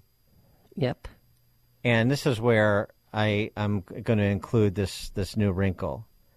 So then the um, the butt baby comes to life. Oh, boy. I, I don't know how yet, but the butt and baby the butt comes to life. His name is Chucky? Well, it doesn't have to be Chucky, no. Cause, cause the, so the butt baby comes to life. This is a complicated plot. You're going to have to follow it. This is like going to be like Inception. Um, the butt baby comes to life, and then he becomes the Charlie Sheen character in the original Lucas, like the, the jock bully guy. I and see then, how you come in full circle, yeah. But then, but then since since Lucas um, Carajito, Carajita, uh, since he is um, declining in age, while his butt baby is advancing in age, they meet at school and become rivals. So there's oh. a little bit of a Back to the Future thing too. You see, boy, there's a lot here. Ooh. We're going to have to distill this. So they become they become rivals, and then there's like a little musical component to it, and that's the Victor Victoria piece. It's a little like West Side Story, but it's the butt baby coming back to be uh, the high school rival of his fa- mother, father, mother, mother father. Cause, parent, cause, birthing parent, Dan. Yeah, okay. Exactly. So that, right. So does that, yeah, I mean, I, I mean, some things have to get ironed out there, okay? Okay, but I, we got a great text message that if all we right. just went with the one theme, that if you're doing a Benjamin Button type movie, when it gets all the way past childhood to the womb, why don't you show him getting aborted? That fits in with all the other oh, ideas. then the then the movie can end. Then it was like a whole, the whole thing. That's how you was, end the movie. The whole thing was a dream sequence uh, because it never happened. Mm-hmm. Hmm. Oh, that's oh, that's interesting. That's a oh. very interesting ending to the movie. All right, I'm going to have to take some time off to uh, put put all these pieces together, I think. Uh, but in the meantime, I mean, maybe, you know, I don't know. Ted is more of a, you know, right brain guy. He's not uh, the creative type like me. You know, he's a data guy. He's a finance guy. But maybe he's got an idea here. Yeah, he's an engineer, right? The engineering mind. Um, he's not an artist like I am. Uh, Ted Dabrowski is the president of Wirepoints, wirepoints dot org, all things Illinois policy related. Ted, thanks for joining us, as always. Appreciate it. Good morning, Dan. Good morning, uh, good morning, Dan. Good morning, did you, Amy. Hey, hey did just, you... just to clarify one thing, I'm, I'm not an engineer. I, I went to Georgia Tech. I didn't finish engineering, but I tried. Well, it's the, the, the oh, mind, so though. Communications. Yeah. yeah. Right. No, right. So, but I mean, what, I mean, I'm, I, I don't, you know, maybe you've got a little bit of a left brain in you. I mean, did you, did you have anything you wanted to add to the screenplay we're working up? Yeah, I, I, I think I'll let you guys dominate. Okay, all right. I'm, I'm pretty weak on it. Yeah, yeah. All Good right. choice. Um, what about on the underlying policy? I'm, I'm a bit confused. We were talking about it earlier. On the one hand, uh, Governor Pritzker is saying that, uh, Uh, you know, Chicago is where they think they're going. That's where the services they need are. So there's no reason to have shelters or uh, resettlement in the suburbs. On the other hand, he's dispatching state representatives like Tara Costa Howard to Glen Ellyn to say, hey, look, village officials, the governor's got eleven million bucks of somebody else's money that I can give you if you want to resettle migrants. So which is it? Yeah, I, I think you know what, what he wants seen in public is that he's you know trying to keep people out of the out of the suburbs and in Chicago. But uh, what he's really working on is trying to find places for these uh, these people to go. And of course, at the same time, Brandon's saying, "Hey, you know, Pritzker can build these uh, tent sites wherever he wants in the state." So uh, you know, Johnson's pushing them out of Chicago. So it's a you know it's it's a welcoming city. Well, and the other thing, too, by the way, going on, I mean, since this is going on in a lot of big cities around the country in metropolitan areas, in Boston, the combination of the uh, leftist governor there and the leftist mayor, who hails from Barrington in Boston, they're uh, doing a first-in-the-nation pilot program for long-term resettlement of migrants in and around Boston. So that's, that's actually happening somewhere. So the idea that this is all just uh, – you know, worst case scenario and, and, you know, the typical sort of fear porn from the right about uh, this uh, constant flow of migrants. It's not. You see other politicians similarly disposed in other big cities doing exactly what we're describing. Yeah, everybody's trying to figure it out, right? And, and a lot of that has to be with the money. And that's something we're working on right now. Hopefully we'll get something out tomorrow. It's, you know, who's going to spend all this money? Who, who's got the money? Who's going to be on, on the hook for taking care of migrants over over uh, ordinary residents, and that's, I think, a big part of it. You know, Johnson would love to not spend another penny, so he stops getting yelled at. Um, so, you know, but it's it's interesting. We're finally starting to tabulate all these costs, and uh, we've been working trying to get the numbers. It's really hard, as you can imagine, from the government. But uh, I think we're looking at over two billion dollars, or right around two billion dollars, since uh, since like twenty twenty-one uh, of money being spent, not just on. Not just on the asylees, like the thirty-five thousand or the quota asylees, but also on all the Medicaid for a lot of the migrants who've been coming in um, in the last three years. And so when you start adding it all up, you're talking about nearly two billion dollars, and, and that's and that's kind of the, the conservative estimate because there's all kinds of other money being spent on, um, you know, on right. education and stuff like that. Well, and also on food. I mean, Steve Cortez tweeted yesterday: if you're stressed about your grocery bills, which many of us are. Consider Chicago just awarded contracts to two firms for over one hundred million dollars of taxpayer money. So Buena Beef has got a forty-five million dollars contract, and then Hyde Park-based fourteen Parish received fifty-seven million dollars. I mean, eventually we're going to run out of money? I mean, I don't know where we're getting all of this from. Well, we, we won't run out of it. We'll just keep, you know, we'll keep spending it, and we'll raise taxes later. But no, I mean, this. I think I mentioned this last week, but you know, if you open up these this money that they're handing out, and you start to see the number of grants that are going everywhere, it's again, it's it's, it's the funny money that goes around and, and buys votes and stuff like that. Of course, some of it makes it to the migrants for sure, uh, but there's a lot of people enriching themselves. I'm, I'm looking at one grant of seventeen million dollars that goes to like forty different organizations, and uh, do you think there's any accountability for that in Illinois? Heck, no. Uh, Justin Slaughter is a representative from Chicago. He was the um, lead sponsor of the Pritzker Purge Law, so-called Safety Act. And, you know, by the way, uh, we're getting close, I think, to um, enough time being passed that we can take stock of the impact of the Safety Act. I, I don't have a, a complete handle on it, but I know this is something that uh, you're looking at and I'm looking at, too. I mean, one of the things we do know is that the appellate courts are being overwhelmed by the number of appeals uh, for a pretrial release that are uh, coming up from district courts. We know that. But something else. We that, know that. In- yeah, go ahead. I'm sorry. No, go ahead, Ted.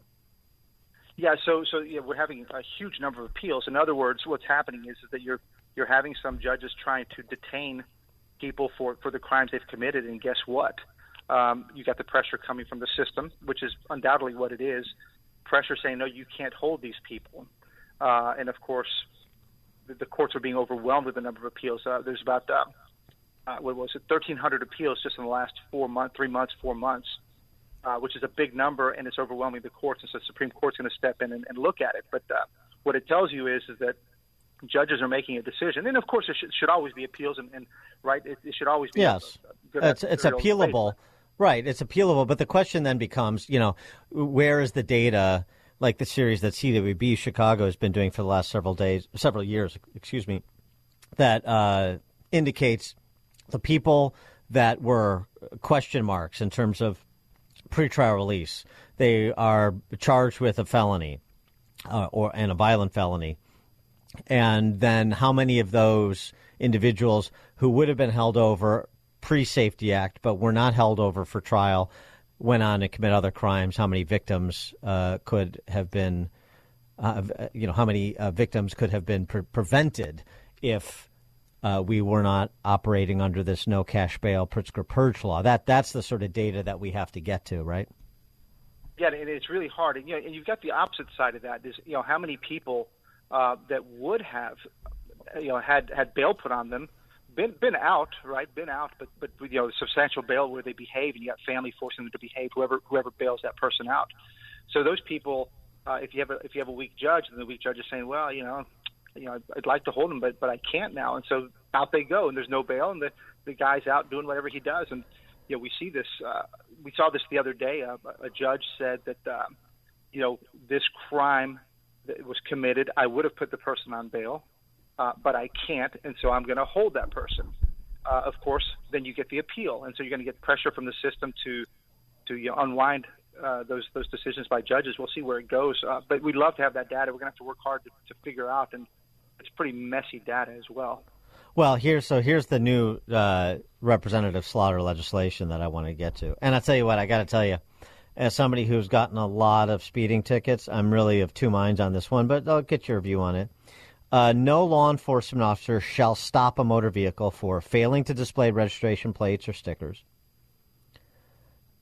uh, being operated with an expired registration sticker, violating general speed restrictions unless the violation is a misdemeanor or felony, improper lane usage unless it's a misdemeanor or felony, failing to comply with requirements concerning vehicle lamps, excessive tint, defective mirrors, an obstructed windshield, defective bumpers, excessive exhaust, or failure of the vehicle operator to wear a safety belt.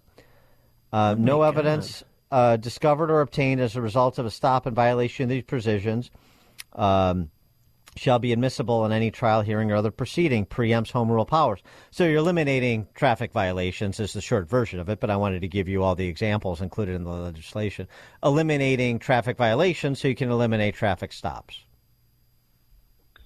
Yeah, well, just just a story. I, I'm, I'm also worried about that law because uh, a couple months ago I was in Chicago, parked my car, and a C T A took my whole front of my car off, and uh, they haven't they haven't given me the money to repair, so I'm driving around without a front end, um, so I might get stopped. But no, I, I think you know, I, I, again, that's one of those things where, yeah, you may you may have a, a, a legitimate stop, a legitimate bad guy's there, you you know who that person is, and yet you can't use the evidence, and I think.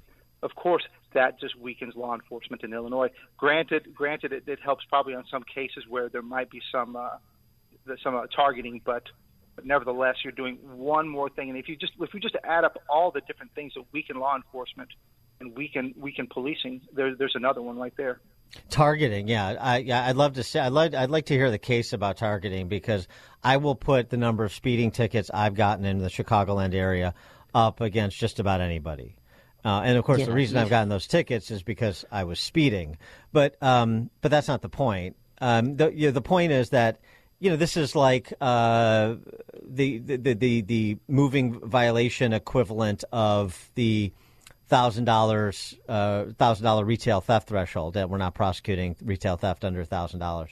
Um, so so you want – I mean, look, I, I, I'm, I, you know, like – I drive fast, and but I'm a good driver, and I don't want to be around people who are pacing, and these people don't know how to drive, and it's a mess. And the Dan Ryan is already, um, you know, basically, Autobahn. Uh, uh, yeah, Fury Road.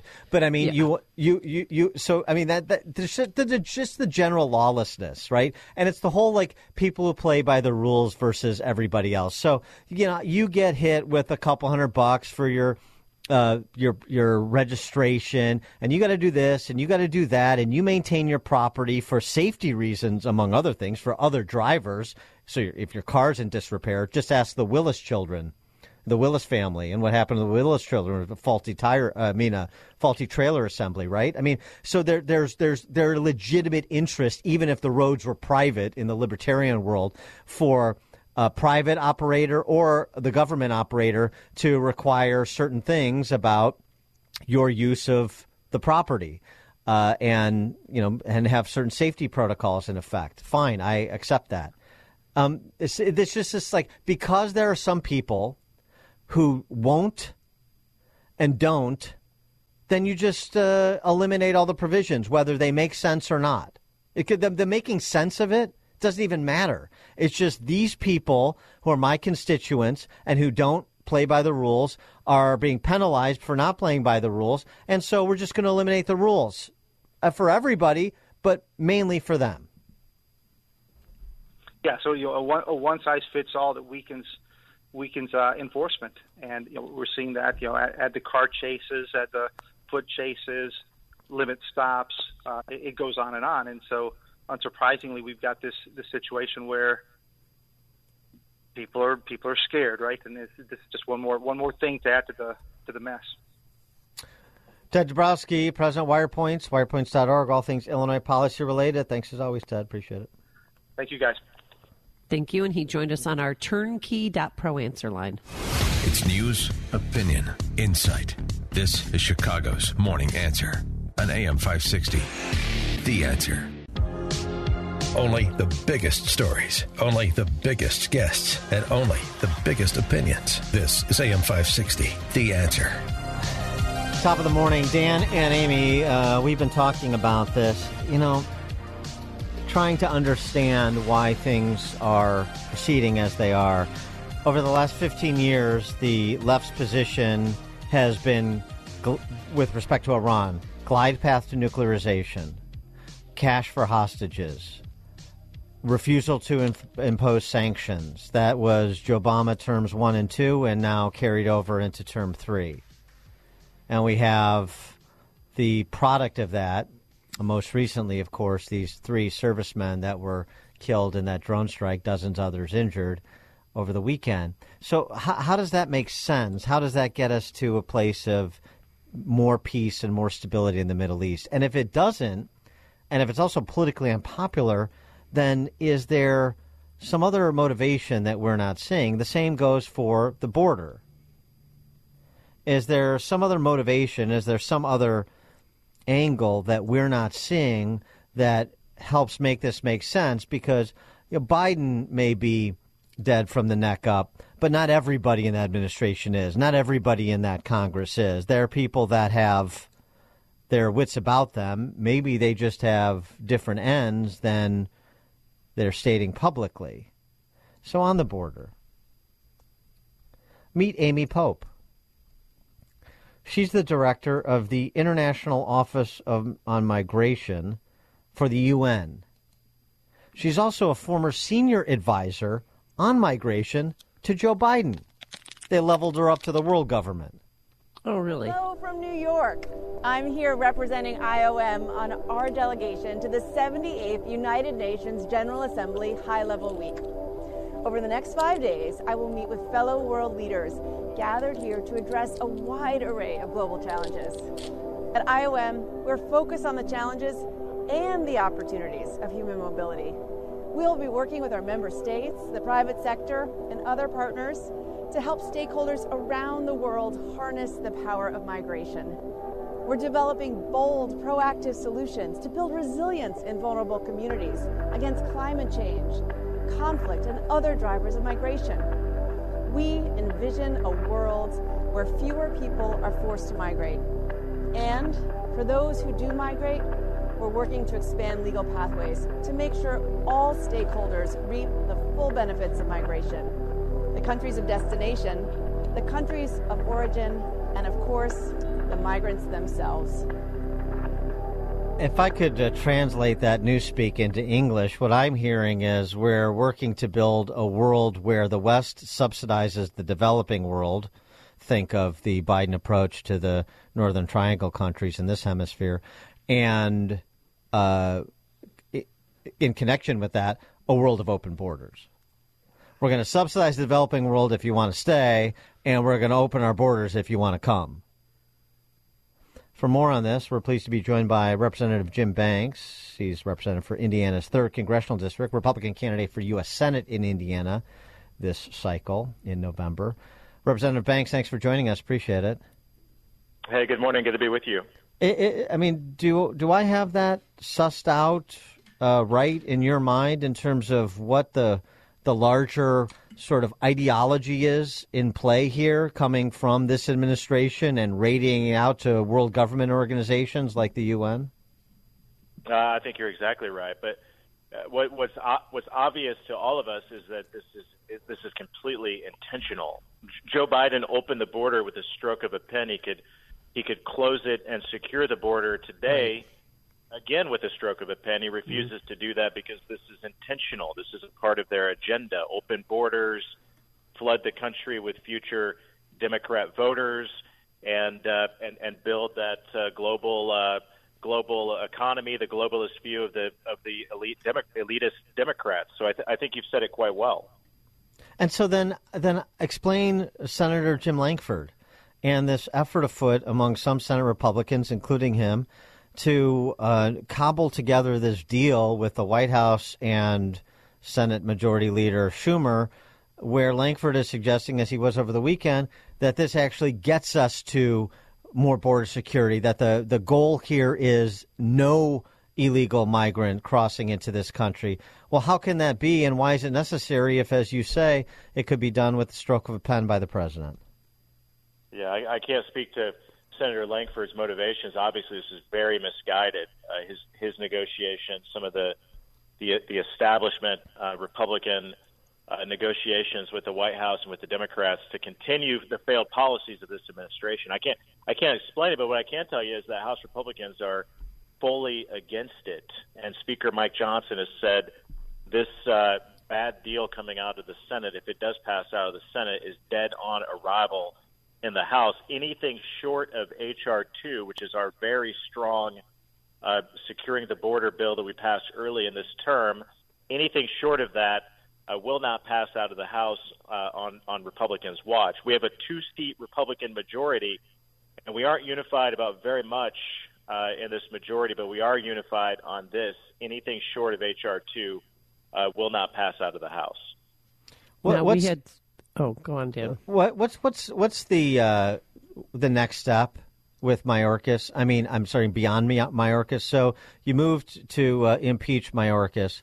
What, what what what is this a path to? It can't it can't be ending with Mayorkas. In point of fact, other Andy McCarthy and others, I think, have persuasively argued that um, that Joe Biden should be brought up uh, on articles of impeachment uh, as much for his border policy as for his, uh, you know, participation in this uh, corrupt uh, racket that his son was riding point on. Yeah, I I, I agree. This week, uh, Chairman Mark Green of the Homeland Security Committee has marked up the the uh, impeachment uh, articles against Secretary Mayorkas, and uh, that will, will quickly come to the floor. Again, two-seat Republican majority. There are a couple of squishy Republicans in our majority who we're not we're not sure yet if they will vote to impeach Mayorkas. I hope they do, and I hope the voters in their districts let them know that uh, that, that that that won't that won't go well for them in the next election. Uh, but it's important that we do hold them accountable. But you're, you're you're hitting on something that's far more important. At the end of the day, the buck stops with President Joe Biden, and he deserves to be impeached for Uh, the, these these open border policies that defy the rule of law in this country, and that will forever change this country, and not for the better. So, aside from the the uh, the corruption with Hunter Biden and the Biden family cartel, uh, the open border policies of this administration, in, in my view, I agree with those who you mentioned uh, deserve impeachment uh, just for that alone. Well, all right, let's talk about what happened. You know, the three U S troops killed by the drone attacks at Tower twenty-two on the border of Jordan and Syria. Biden says we will do something. What What is that something, and what should that something be?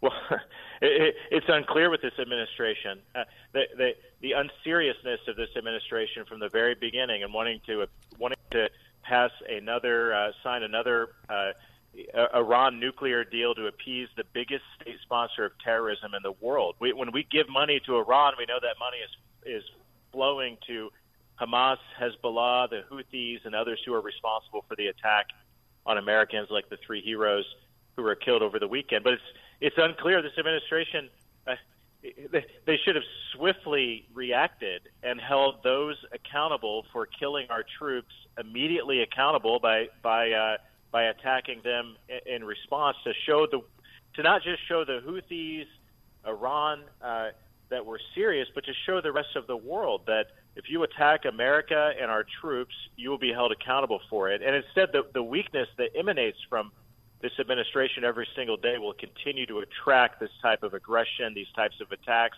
in a larger way. Joe, Joe Biden is the weakest commander-in-chief that we've ever had in American history, and our enemies know it. That's why China is inching toward taking over Taiwan. That's why Russia invaded Ukraine. Um, that's why North Korea is firing and testing uh, intercontinental ballistic missiles again, and it's why Iran is acting out on the world stage uh, in a large way too. So we've got to we've got to boot him from the White House and restore a strong commander-in-chief who, who who is serious, that understands peace through strength, who will deter our enemies rather than attract them. And that that's not going to happen for a year. But in the meantime, it's important for Congress to put pressure on this administration to hold those accountable. There should be hell to pay for those who kill American troops, and right now it's unclear uh, that that's going to happen. He is Representative Jim Banks, a congressman for Indiana's third. He is also the Republican candidate for Senate in November in that state to replace uh, retiring Mike Braun, who is running for governor, if you're uh, checking your scorecards at home. uh, Representative Banks, thanks so much for joining us again. Appreciate it. Have a good day. Thank you, and he joined us on our turnkey dot pro answer line. The stories you need to know to start your day. This is Chicago's Morning Answer on A M five sixty, The Answer. Top of the morning, Dan and Amy. Oh, I mean, I just have to get this in. California okay. Governor Patrick Bateman had an orgasm Uh, while discussing Joe Biden's candidacy on M S N B C. I, I don't think I'm exaggerating. Who in their mind would want to run uh, when you have someone of such esteem oh as our God. incumbent president okay. of the United States with a record of accomplishments and a man of character, a man of decency? I'm old oh, school. Yeah. Talk about loyalty. I'll, I'll go to ends of the earth for this guy. I really would. Okay. Decency, yeah. All right, Great towel Tara off. Reed. Towel oh off. We got to we got to spill over the. I mean the. It's just, he's so arrogant guy, and smug. He's he's worse than Pritzker. Am I? I can't stand this guy. I I lie, I lie. He is just so over the top. I mean, it is Such just drama. like it, it, no no no. If you oh, believe yeah. like I can sell you anything, I, yeah. I can sell you anything. You moron. That's what Gavin Newsom is. That's how he talks to. That's how he.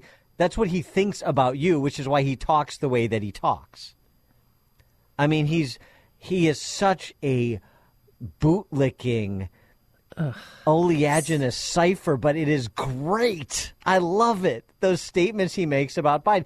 I mean, those are statements he's making about this guy. But the truth is, I wouldn't be here without the Democratic voters of South Carolina, and that's a fact. South what? So I want to start with... Uh, Joe Biden talking about economics, this dizzying intellect in the White House. Greedflation, shrinkflation. You see that article about the Snickers bars? Well, it's going to stop. America, we're tired of being played for suckers. Oh, and then he gets angry and yells. Ugh. Or he whispers. Love it. Love Gavin Newsom. Patrick Bateman. You know, if you haven't seen uh, American Psycho, you really need to, and you'll appreciate my characterization of Gavin Newsom that much more. It's news, opinion, insight. This is Chicago's Morning Answer on A M five sixty. The Answer. This is Chicago's Morning Answer with Dan Proft and Amy Jacobson on A M five sixty. The Answer.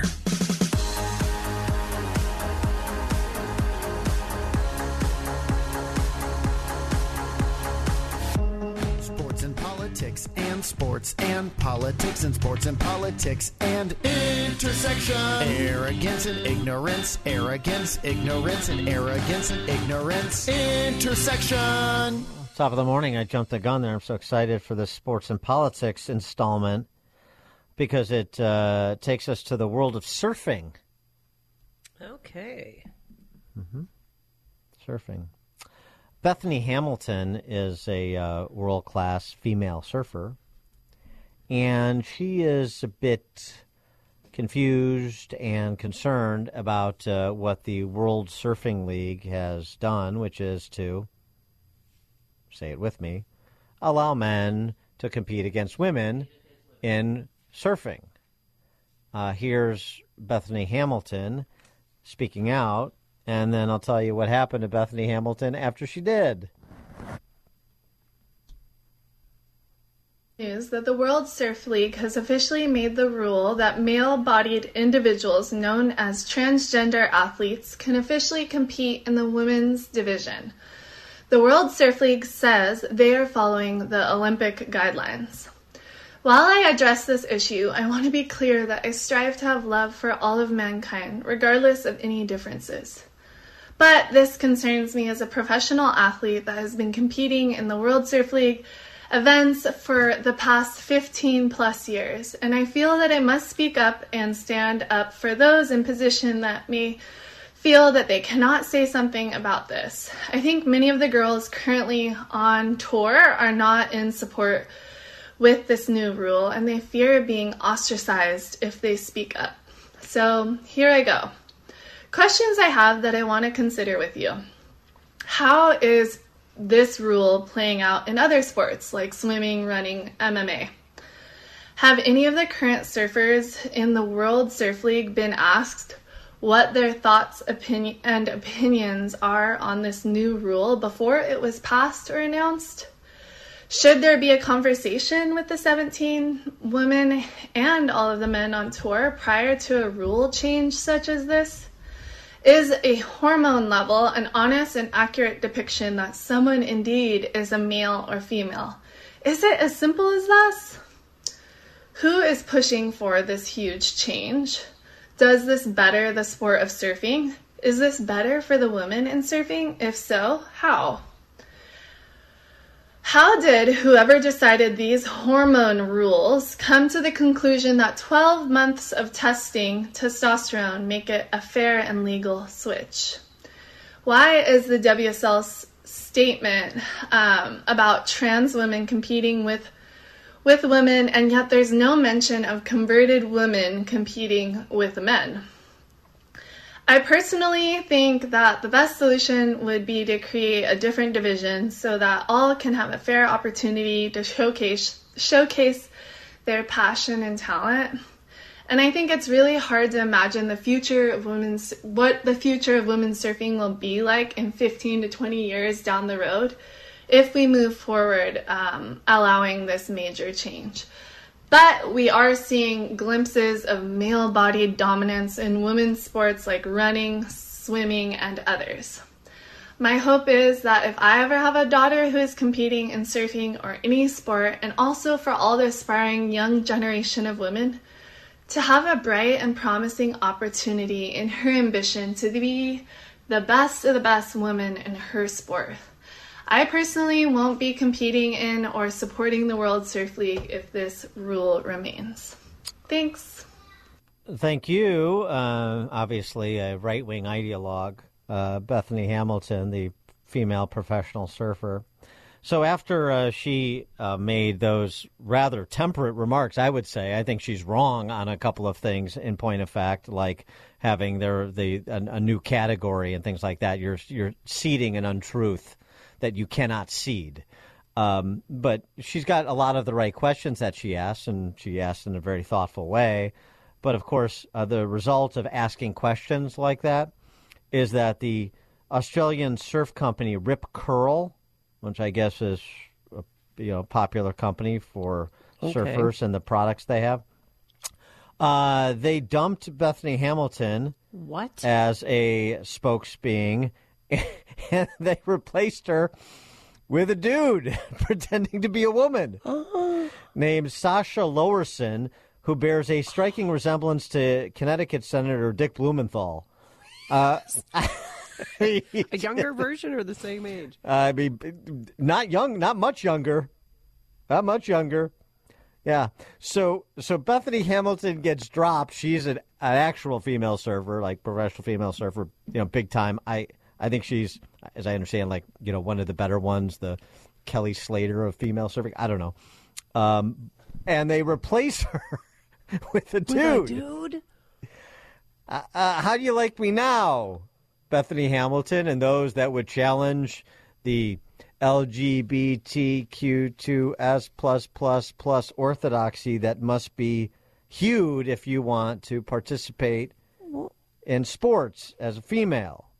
I mean, does she regret making that I love everyone type of statement before she stated the truth? Because now, I mean, the dude took her job. He's well, affecting her livelihood now. Well, she's walking away from it anyway by because, as you heard her say, if they allow dudes to compete against women, then I'm not going to participate, which is essentially what has to happen. It is up to women and men, especially professional athletes, like where is Kelly Slater, where is Laird Hamilton and all these other, uh, where are they to support uh, Bethany Hamilton and and kill the sport on the female side until sanity is regained? I don't know how else it goes that way. It's interesting. One of the questions she asked, where is the sport going to be in fifteen to twenty years? Where are any of these sports going to be in fifteen to twenty years? When you have, according to that survey that was out last week, more than one in four Gen Z adults in the U S identify as on the L G B T Q two S plus plus plus spectrum. But no, don't call it a social contagion. three one two, six four two, five six zero zero. That's our turnkey dot pro answer line. You could text us at six four six three six. Type in D A, then a quick comment. I'll tell you, I mean, Leah Thomas, what, clownfish? She wants She's, back you know, in. We, this, he wants back yeah, this, in, I should say. Yeah, challenging what the World Aquatics and FINA, F I N A, adopted this, you know, they've effectively, as of June twenty-second, banned transgender women from competing in women's events unless they transition before the age of twelve and compete in women's events. So now she's hired some high-power Canadian law firm to try and change the rules yeah. to let her in so that she can swim in Paris for the Summer Olympics. And they better not cave to her, because if they do, then that, I mean, it's well, over. That, and c- I'm not going to watch the Olympics. Cave to him, first of all. Um, it's not a her, it's a him. Thomas. Leah Thomas is a man. Um, Isn't his right? name Mike? Uh, I, I don't care. Um, the So that's number one. But number two, why wouldn't they cave to him? Once you, again, it, it's a simple question. Is a man pretending to be a woman the same thing as a woman? And the, their answer is yes. That's their answer. My answer is no. Their answer is yes. Once you concede that question, it's over. So I, I say again, as I'm going to continue repeating, answer that question, and then you know where this thing is going.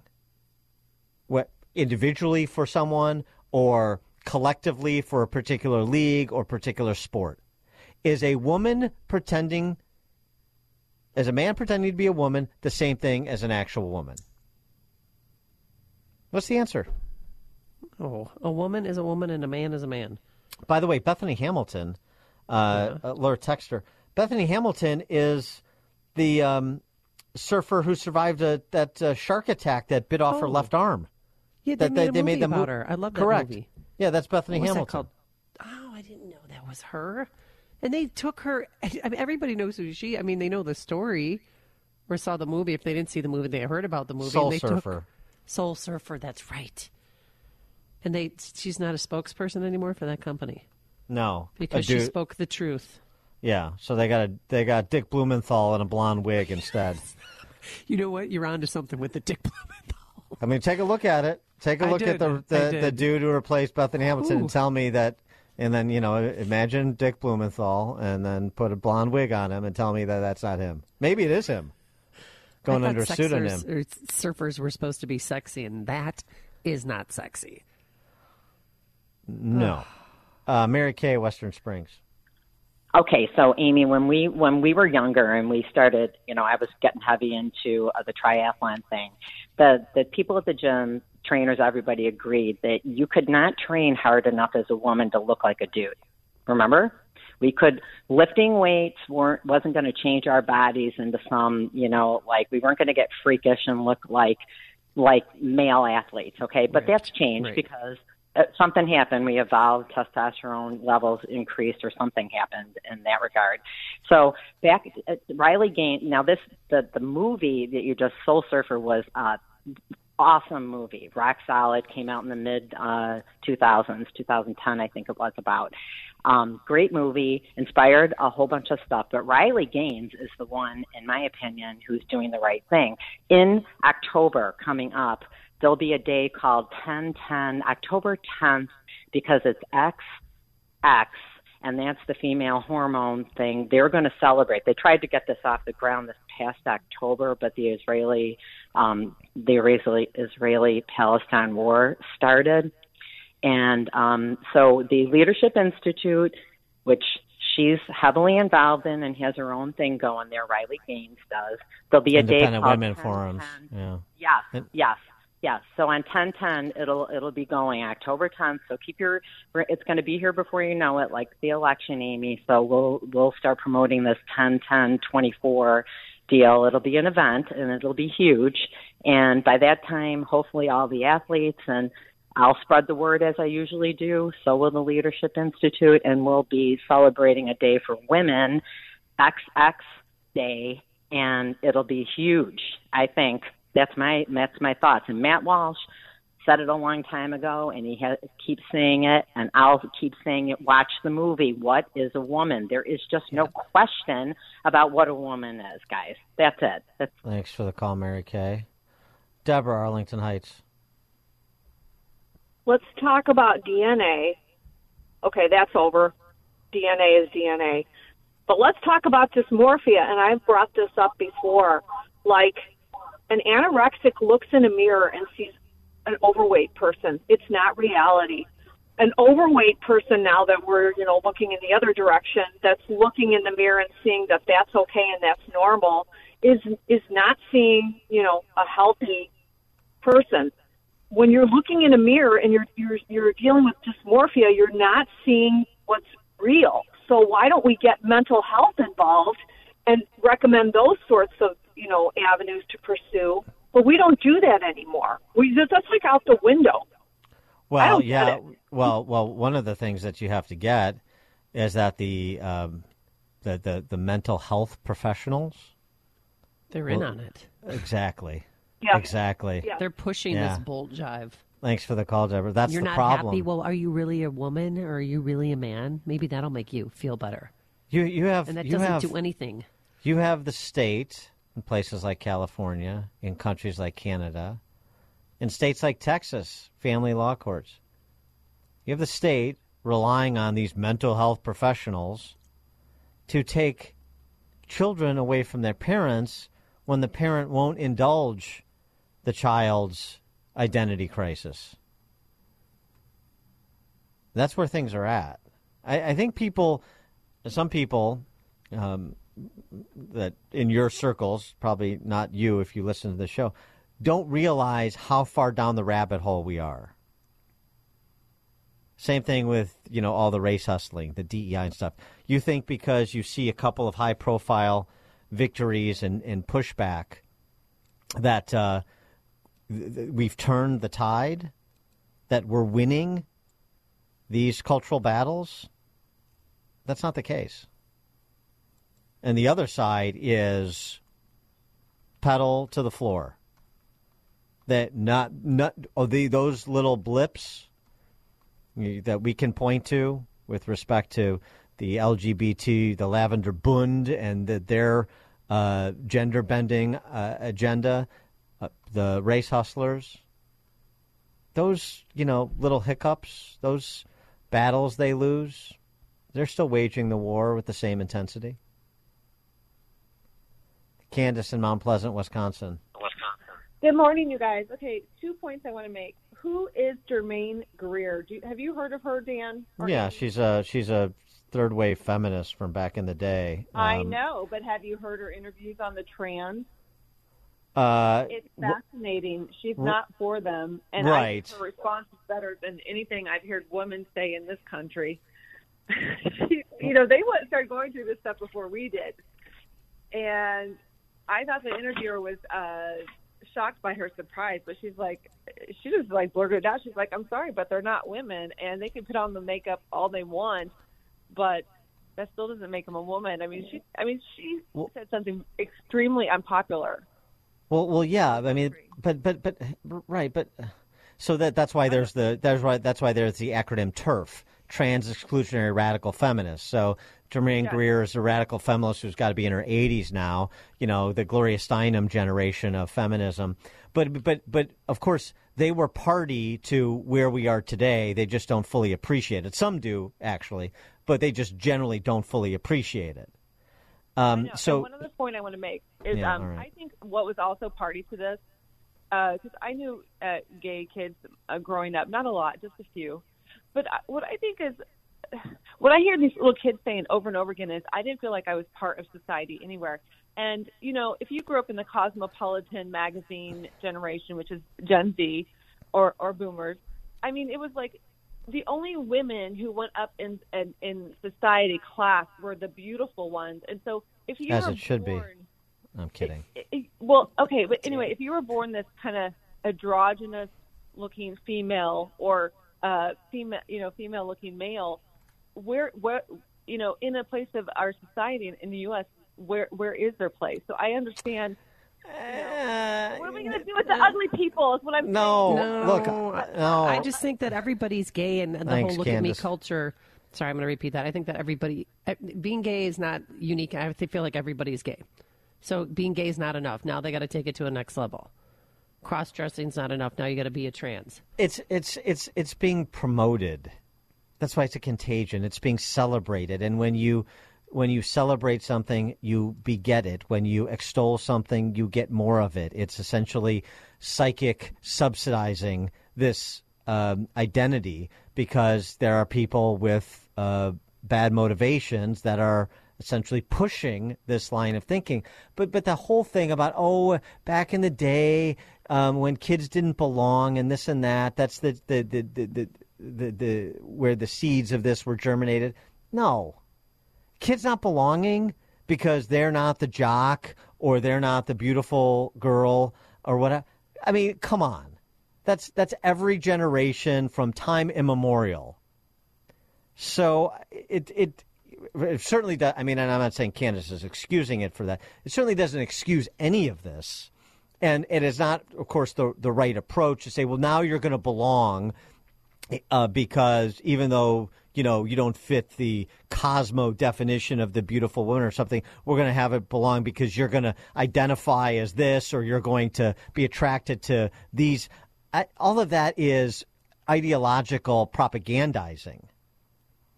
The the if you had character instruction in schools, you would help people understand that, that where their value lies beyond, you know, the surface and so forth, and and and and be better at coping with ridicule or a sense of loneliness or exclusion and so forth.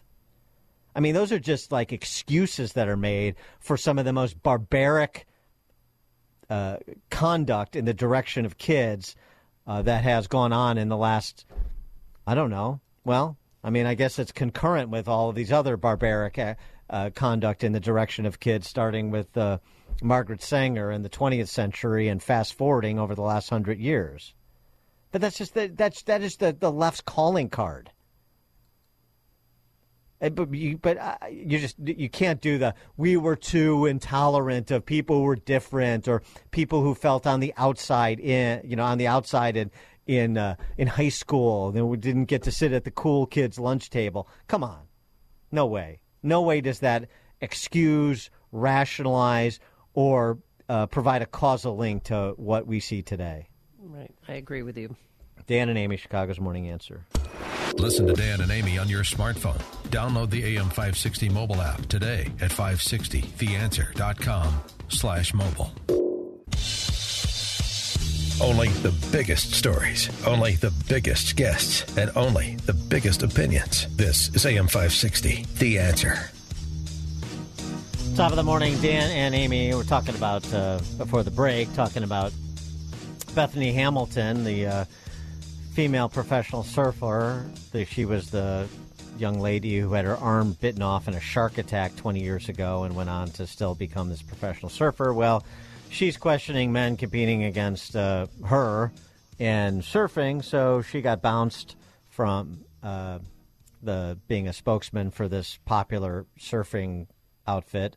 and replaced, ironically enough, by a man pretending to be a woman who is competing in on the women's surfing circuit. This is the sort of stuff, I guess, that Joe Rogan was talking about recently when he, um, and I mean, just as an aside, I don't know how anybody who describes himself as Joe Rogan is like so popular or a go-to guy for self-respecting conservatives, but that's a conversation for another time. Uh, Rogan uh, describing how what happened in California not only drove him out of California, but drove him at least somewhat more to the right. Take a listen. Well, I used to be a part of the Blue Bubble. I, I was one hundred percent a left-leaning person who lived in Los Angeles. I was one hundred percent. I never voted Republican my whole life. I was very left-leaning, especially with, like, any social issues.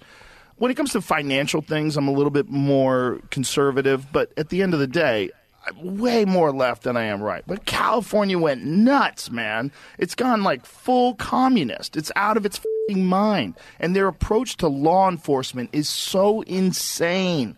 It's so insane. The no cash bail, the letting people out for committing violent crimes, the f***ing st- not stopping people for stealing up to whatever money it is. What is it, nine hundred dollars now? I think they raised it. I think they made it a little higher. San Francisco is non-existent. San Francisco, most of San Francisco is emptied out of, like, big chain stores and big department stores. They, I, I, would, I wouldn't even do stand-up there anymore. It's crazy. It's, they man. ruined it. They ruined the city. Yeah, I yeah. mean, you can bring it back. The structure's still there. But yeah, you yeah. have to have some hardcore Rudy Giuliani-type motherfucker to come in there and knock heads. Wow. And nobody wants that. You nobody know, wants that. They're peace, love, and granola and wear a mask. Yeah, and uh, rearrange your body parts, which is something else Joe Rogan has railed against, to his credit, I will say. Um, and such, uh, in California, to the extent that migrants uh, that are dropped off in L A or make their way through California's border with Mexico into the state are not just entitled to free health care, they're entitled to free gender reassignment surgeries. That's what he's talking about. Um, that doesn't make him uh, a conservative thinker. It just makes him a master of the obvious. But nonetheless, nonetheless, I mean, so so so there is this um, backlash. But the problem is that people who would replace Bethany Hamilton with a dude as their spokesman for women surfing and their surfing products, they're in control of the institutions.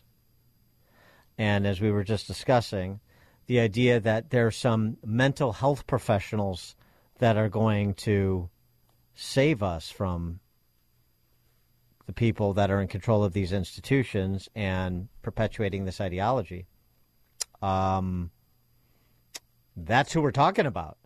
Those that are in control of the medical professions and the medical schools. Now you're starting to see the problem we've got? Structural. For more on this, we're pleased to be joined by Ian Kingsbury, Director of Research for Do No Harm, Senior Fellow at the Educational Freedom Institute as well. Ian, thanks for joining us. Appreciate it. Thanks for having me. So, um, you know, I, we were just discussing, so it's a perfect segue to you, the We had uh, seemingly some victories over D E I uh, with D E I, with uh, D E I B now. I'm sorry, I've got to include B, belonging, because that's now the new acronym for some of these corporate committees. Um, so we had some victories with the uh, Supreme Court's decision in the Harvard admissions cases, with the self-immolation of a couple of Ivy League presidents. But um, nothing stops. No, nothing is stopping, and I don't see any sub- substantial change of institutional control uh, with respect to med schools and other associated academic and cultural institutions as it pertains to some of the issues that we're talking about. Do you? No, things are completely out of control in the medical field. Um, you know, medical training is just being supplanted by woke indoctrination. So all this time that you would hope that medical students are learning how to diagnose illness or to perform surgery, an enormous amount of that time is just spent learning about woke social justice activism. It's really alarming. And and so, well, this um, is a moneymaker, though. I mean, isn't this isn't this going to be a billion dollar industry by twenty fifty? Uh, for the transgender medicine? Yep. And surgeries. What, sure. twenty, yeah, I mean, twenty thirty. Yeah, there, there's certainly big money to be made here. Uh, it's hard to say truthfully the extent to which that's really even animating all of this. I think for certain people, certainly it can help rationalize it. But truthfully, I think the bigger problem is just that there are zealots who have captured these medical institutions who really believe in this stuff. Uh, they, you know, they think that these experiments that they're doing are are for the advancement of humanity. That's really the bigger problem. Yeah, and they and so you have some some uh, bad examples and some um, uh, less than properly couched statements that come out of a Vanderbilt University hospital system and University of Wisconsin hospital system, and there's a bit of a firestorm around them for a moment, and maybe some people get shuffled around. Uh, but it doesn't stop. I know that, that that clinic over in the U K got shut down because of the adverse outcomes for patients. That was a Tavistock, but but um, but but but none of this is stopping, and so I, I, what what is? Do you have a prescription on terms of how to make it stop? What can people do? What can the medical profession do against um, the institutional powers at the A M A and at these med schools? Right. You know, unfortunately, uh, things are so out of control that it essentially does compel legislative action at this point. And we're seeing this in, and unfortunately, right now, it's exclusively red states, but efforts toward, for example, um, you know, restricting access to puberty blockers, to cross-sex hormones, to surgery. So Ohio was just the latest state uh, to take this measure after the legislature overrode the governor's veto on this. But, you know, there are a number of states now that have done this, and unfortunately there's a number more that probably are going to have to do this because it's just not it's not even clear that the A M A or these other organizations can see themselves to sanity. They're they're going to need, you know, legislative action. What what about something something like a Great Barrington Declaration to organize medical professionals from across the country, across institutions, to um, you know, speak with a singular voice and to have some profile so people see that the what you're being told by those who have the titles isn't what equally credentialed professionals in these sectors believe. Right. I, so I think my organization, Do No Harm, is is helping leading the charge on this. Uh, we have, you know, we have many members who are doctors who are uh, starting to find their voice on on opposing these sorts of things publicly.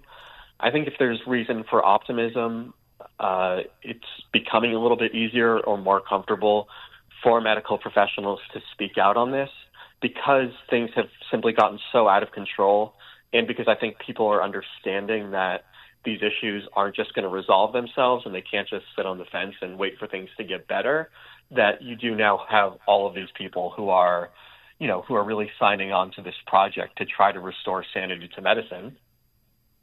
Uh, is there is are you starting to see yet that can be, you know, quantified a decline in the quality of the doctors? Let's just speak to speak to doctors specifically. It's one thing to be, you know, to focus on plastic surgery or, or even worse, gender reassignment or abortion. It's it's but but you're still a, you know, qualified expert in your field.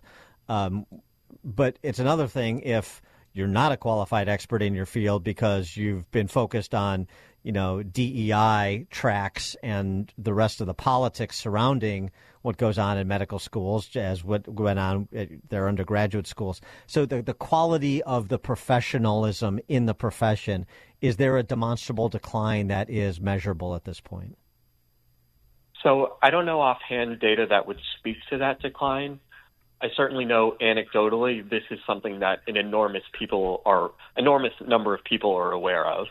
Uh, we hear from members of our organization, other members of the public, that they're nervous about seeing a doctor who's under the age of forty or under the age of fifty because they understand that the the quality of the medical training that they that they received is very different than what they would have received a generation ago. It's just so much about this social activism. Uh, I spoke a couple weeks ago with a medical student at the U C L A School of Medicine, which is one of the absolute worst offenders in all of this. Uh, there was an article actually in the Wall Street Journal a couple weeks ago about how they were segregating their medical students by race for mm-hmm. certain activities. Yeah, crazy place. And mm-hmm. unsurprisingly, according to the student, uh, you have large numbers of students who are failing uh, basic assessments as part of their uh, training within the medical school because, they're, again, they're not learning medicine. They're learning um, just crazy woke nonsense. Well, you had also that high-profile case, was it last year, within the last year or so, of that uh, renowned uh, organic chemistry professor. I think it was at N Y U, or definitely East Coast, that got that essentially got fired because he was failing kids in organic chemistry that were failing organic chemistry. But you don't want kids that fail organic chemistry going on to be a doctor. Right. Yeah, it, you know, it's... Uh... There are certainly people out there who are trying to do the right thing and, and still enforce rigor and standards. The, the problem is when you think of a school like U C L A, you know, every incentive uh, is is for you to sort of just uh, join the join the chorus and um, you know keep your head down and, and participate in the woke insanity. I applaud people who you know, who fight back, but if you're in a place like U C L A or you know the whichever, and I, I can't recall the institution, the one you just mentioned, but yeah. unfortunately, there, you know, you get a target on your back for um, for trying to be a sane person. What about the breakdown in trust that's not D I related, but I mean, it's sort of the same dynamic, the, the groupthink that you're talking about, the, um, the sharing of a brain, the madness of it all uh, because of politics. And um, I'm talking about the uh, trust relationship that was broken during COVID. And now more information is coming out. Representative Tom Massey from Kentucky posted this missive from Anthem Health Insurance about the incentives that doctors had to get all their patients vaccinated, regardless of their viewpoints, regardless of whether or not they thought maybe kids don't need to be vaccinated, but older people with comorbidities did. None of that mattered. It was a straight schedule of you get this percentage of our pay, our uh, clients vaccinated and you get this much bonus. And you had a, a, a pediatrician named Doctor Kirk Milhone, who testified before the House Committee on COVID, uh, talking about exactly that, the idea that doctors would and, and hospitals would have been paid to do things that were potentially averse to their client, their patients' interests, or at least they thought so. And um, they went along with it, because if you didn't go along with it, then there was the stick on the other side of it. Yeah, they... The medical profession is burning an enormous amount of trust and credibility. And I think for the most part, the people inside of it don't really understand what's happening, because they tend to get wrapped up in their own bubbles and, and sort of not fully taking stock of how people outside of that assess it. And so you look at the uptake of other standard childhood vaccines and you can see, uh, you can see those rates decreasing. And then you'll have statements from, uh, you know, from people in organizations like the American Medical Association uh, trying to blame actually conservatives and Republicans for eroding that trust. But they, mm-hmm. they never look in the mirror and, and try to actually, you know, acknowledge the role that, that they might have played in all of this. And it's really sad because, uh, you know, modern medicine can do amazing and terrific things for people. Uh, they, you know, there's going to be real consequences to the to the trust that, that they forfeited. He is Ian Kingsbury, Director of Research for Do No Harm, Senior Fellow at the Educational Freedom Institute as well. Ian, thanks for joining us. Appreciate it. Thanks so much for having me. Thank you, and he joined us on our turnkey dot pro answer line. Listen to Dan and Amy on your smartphone. Download the A M five sixty mobile app today at five sixty the answer dot com slash mobile. Thanks for listening to Chicago's Morning Answer podcast, sponsored by Signature Bank. Signature Bank takes pride in helping customers grow their business and provide unmatched banking expertise, custom financial solutions, and the industry's best technology. So whether you're a business looking for a deposit relationship or needs a ready source of financing, Signature Bank is the right bank for you. Call today at seven seven three four six seven, five six zero zero to hear how Signature Bank can help your business grow and thrive. Member F D I C, Equal Housing Lender.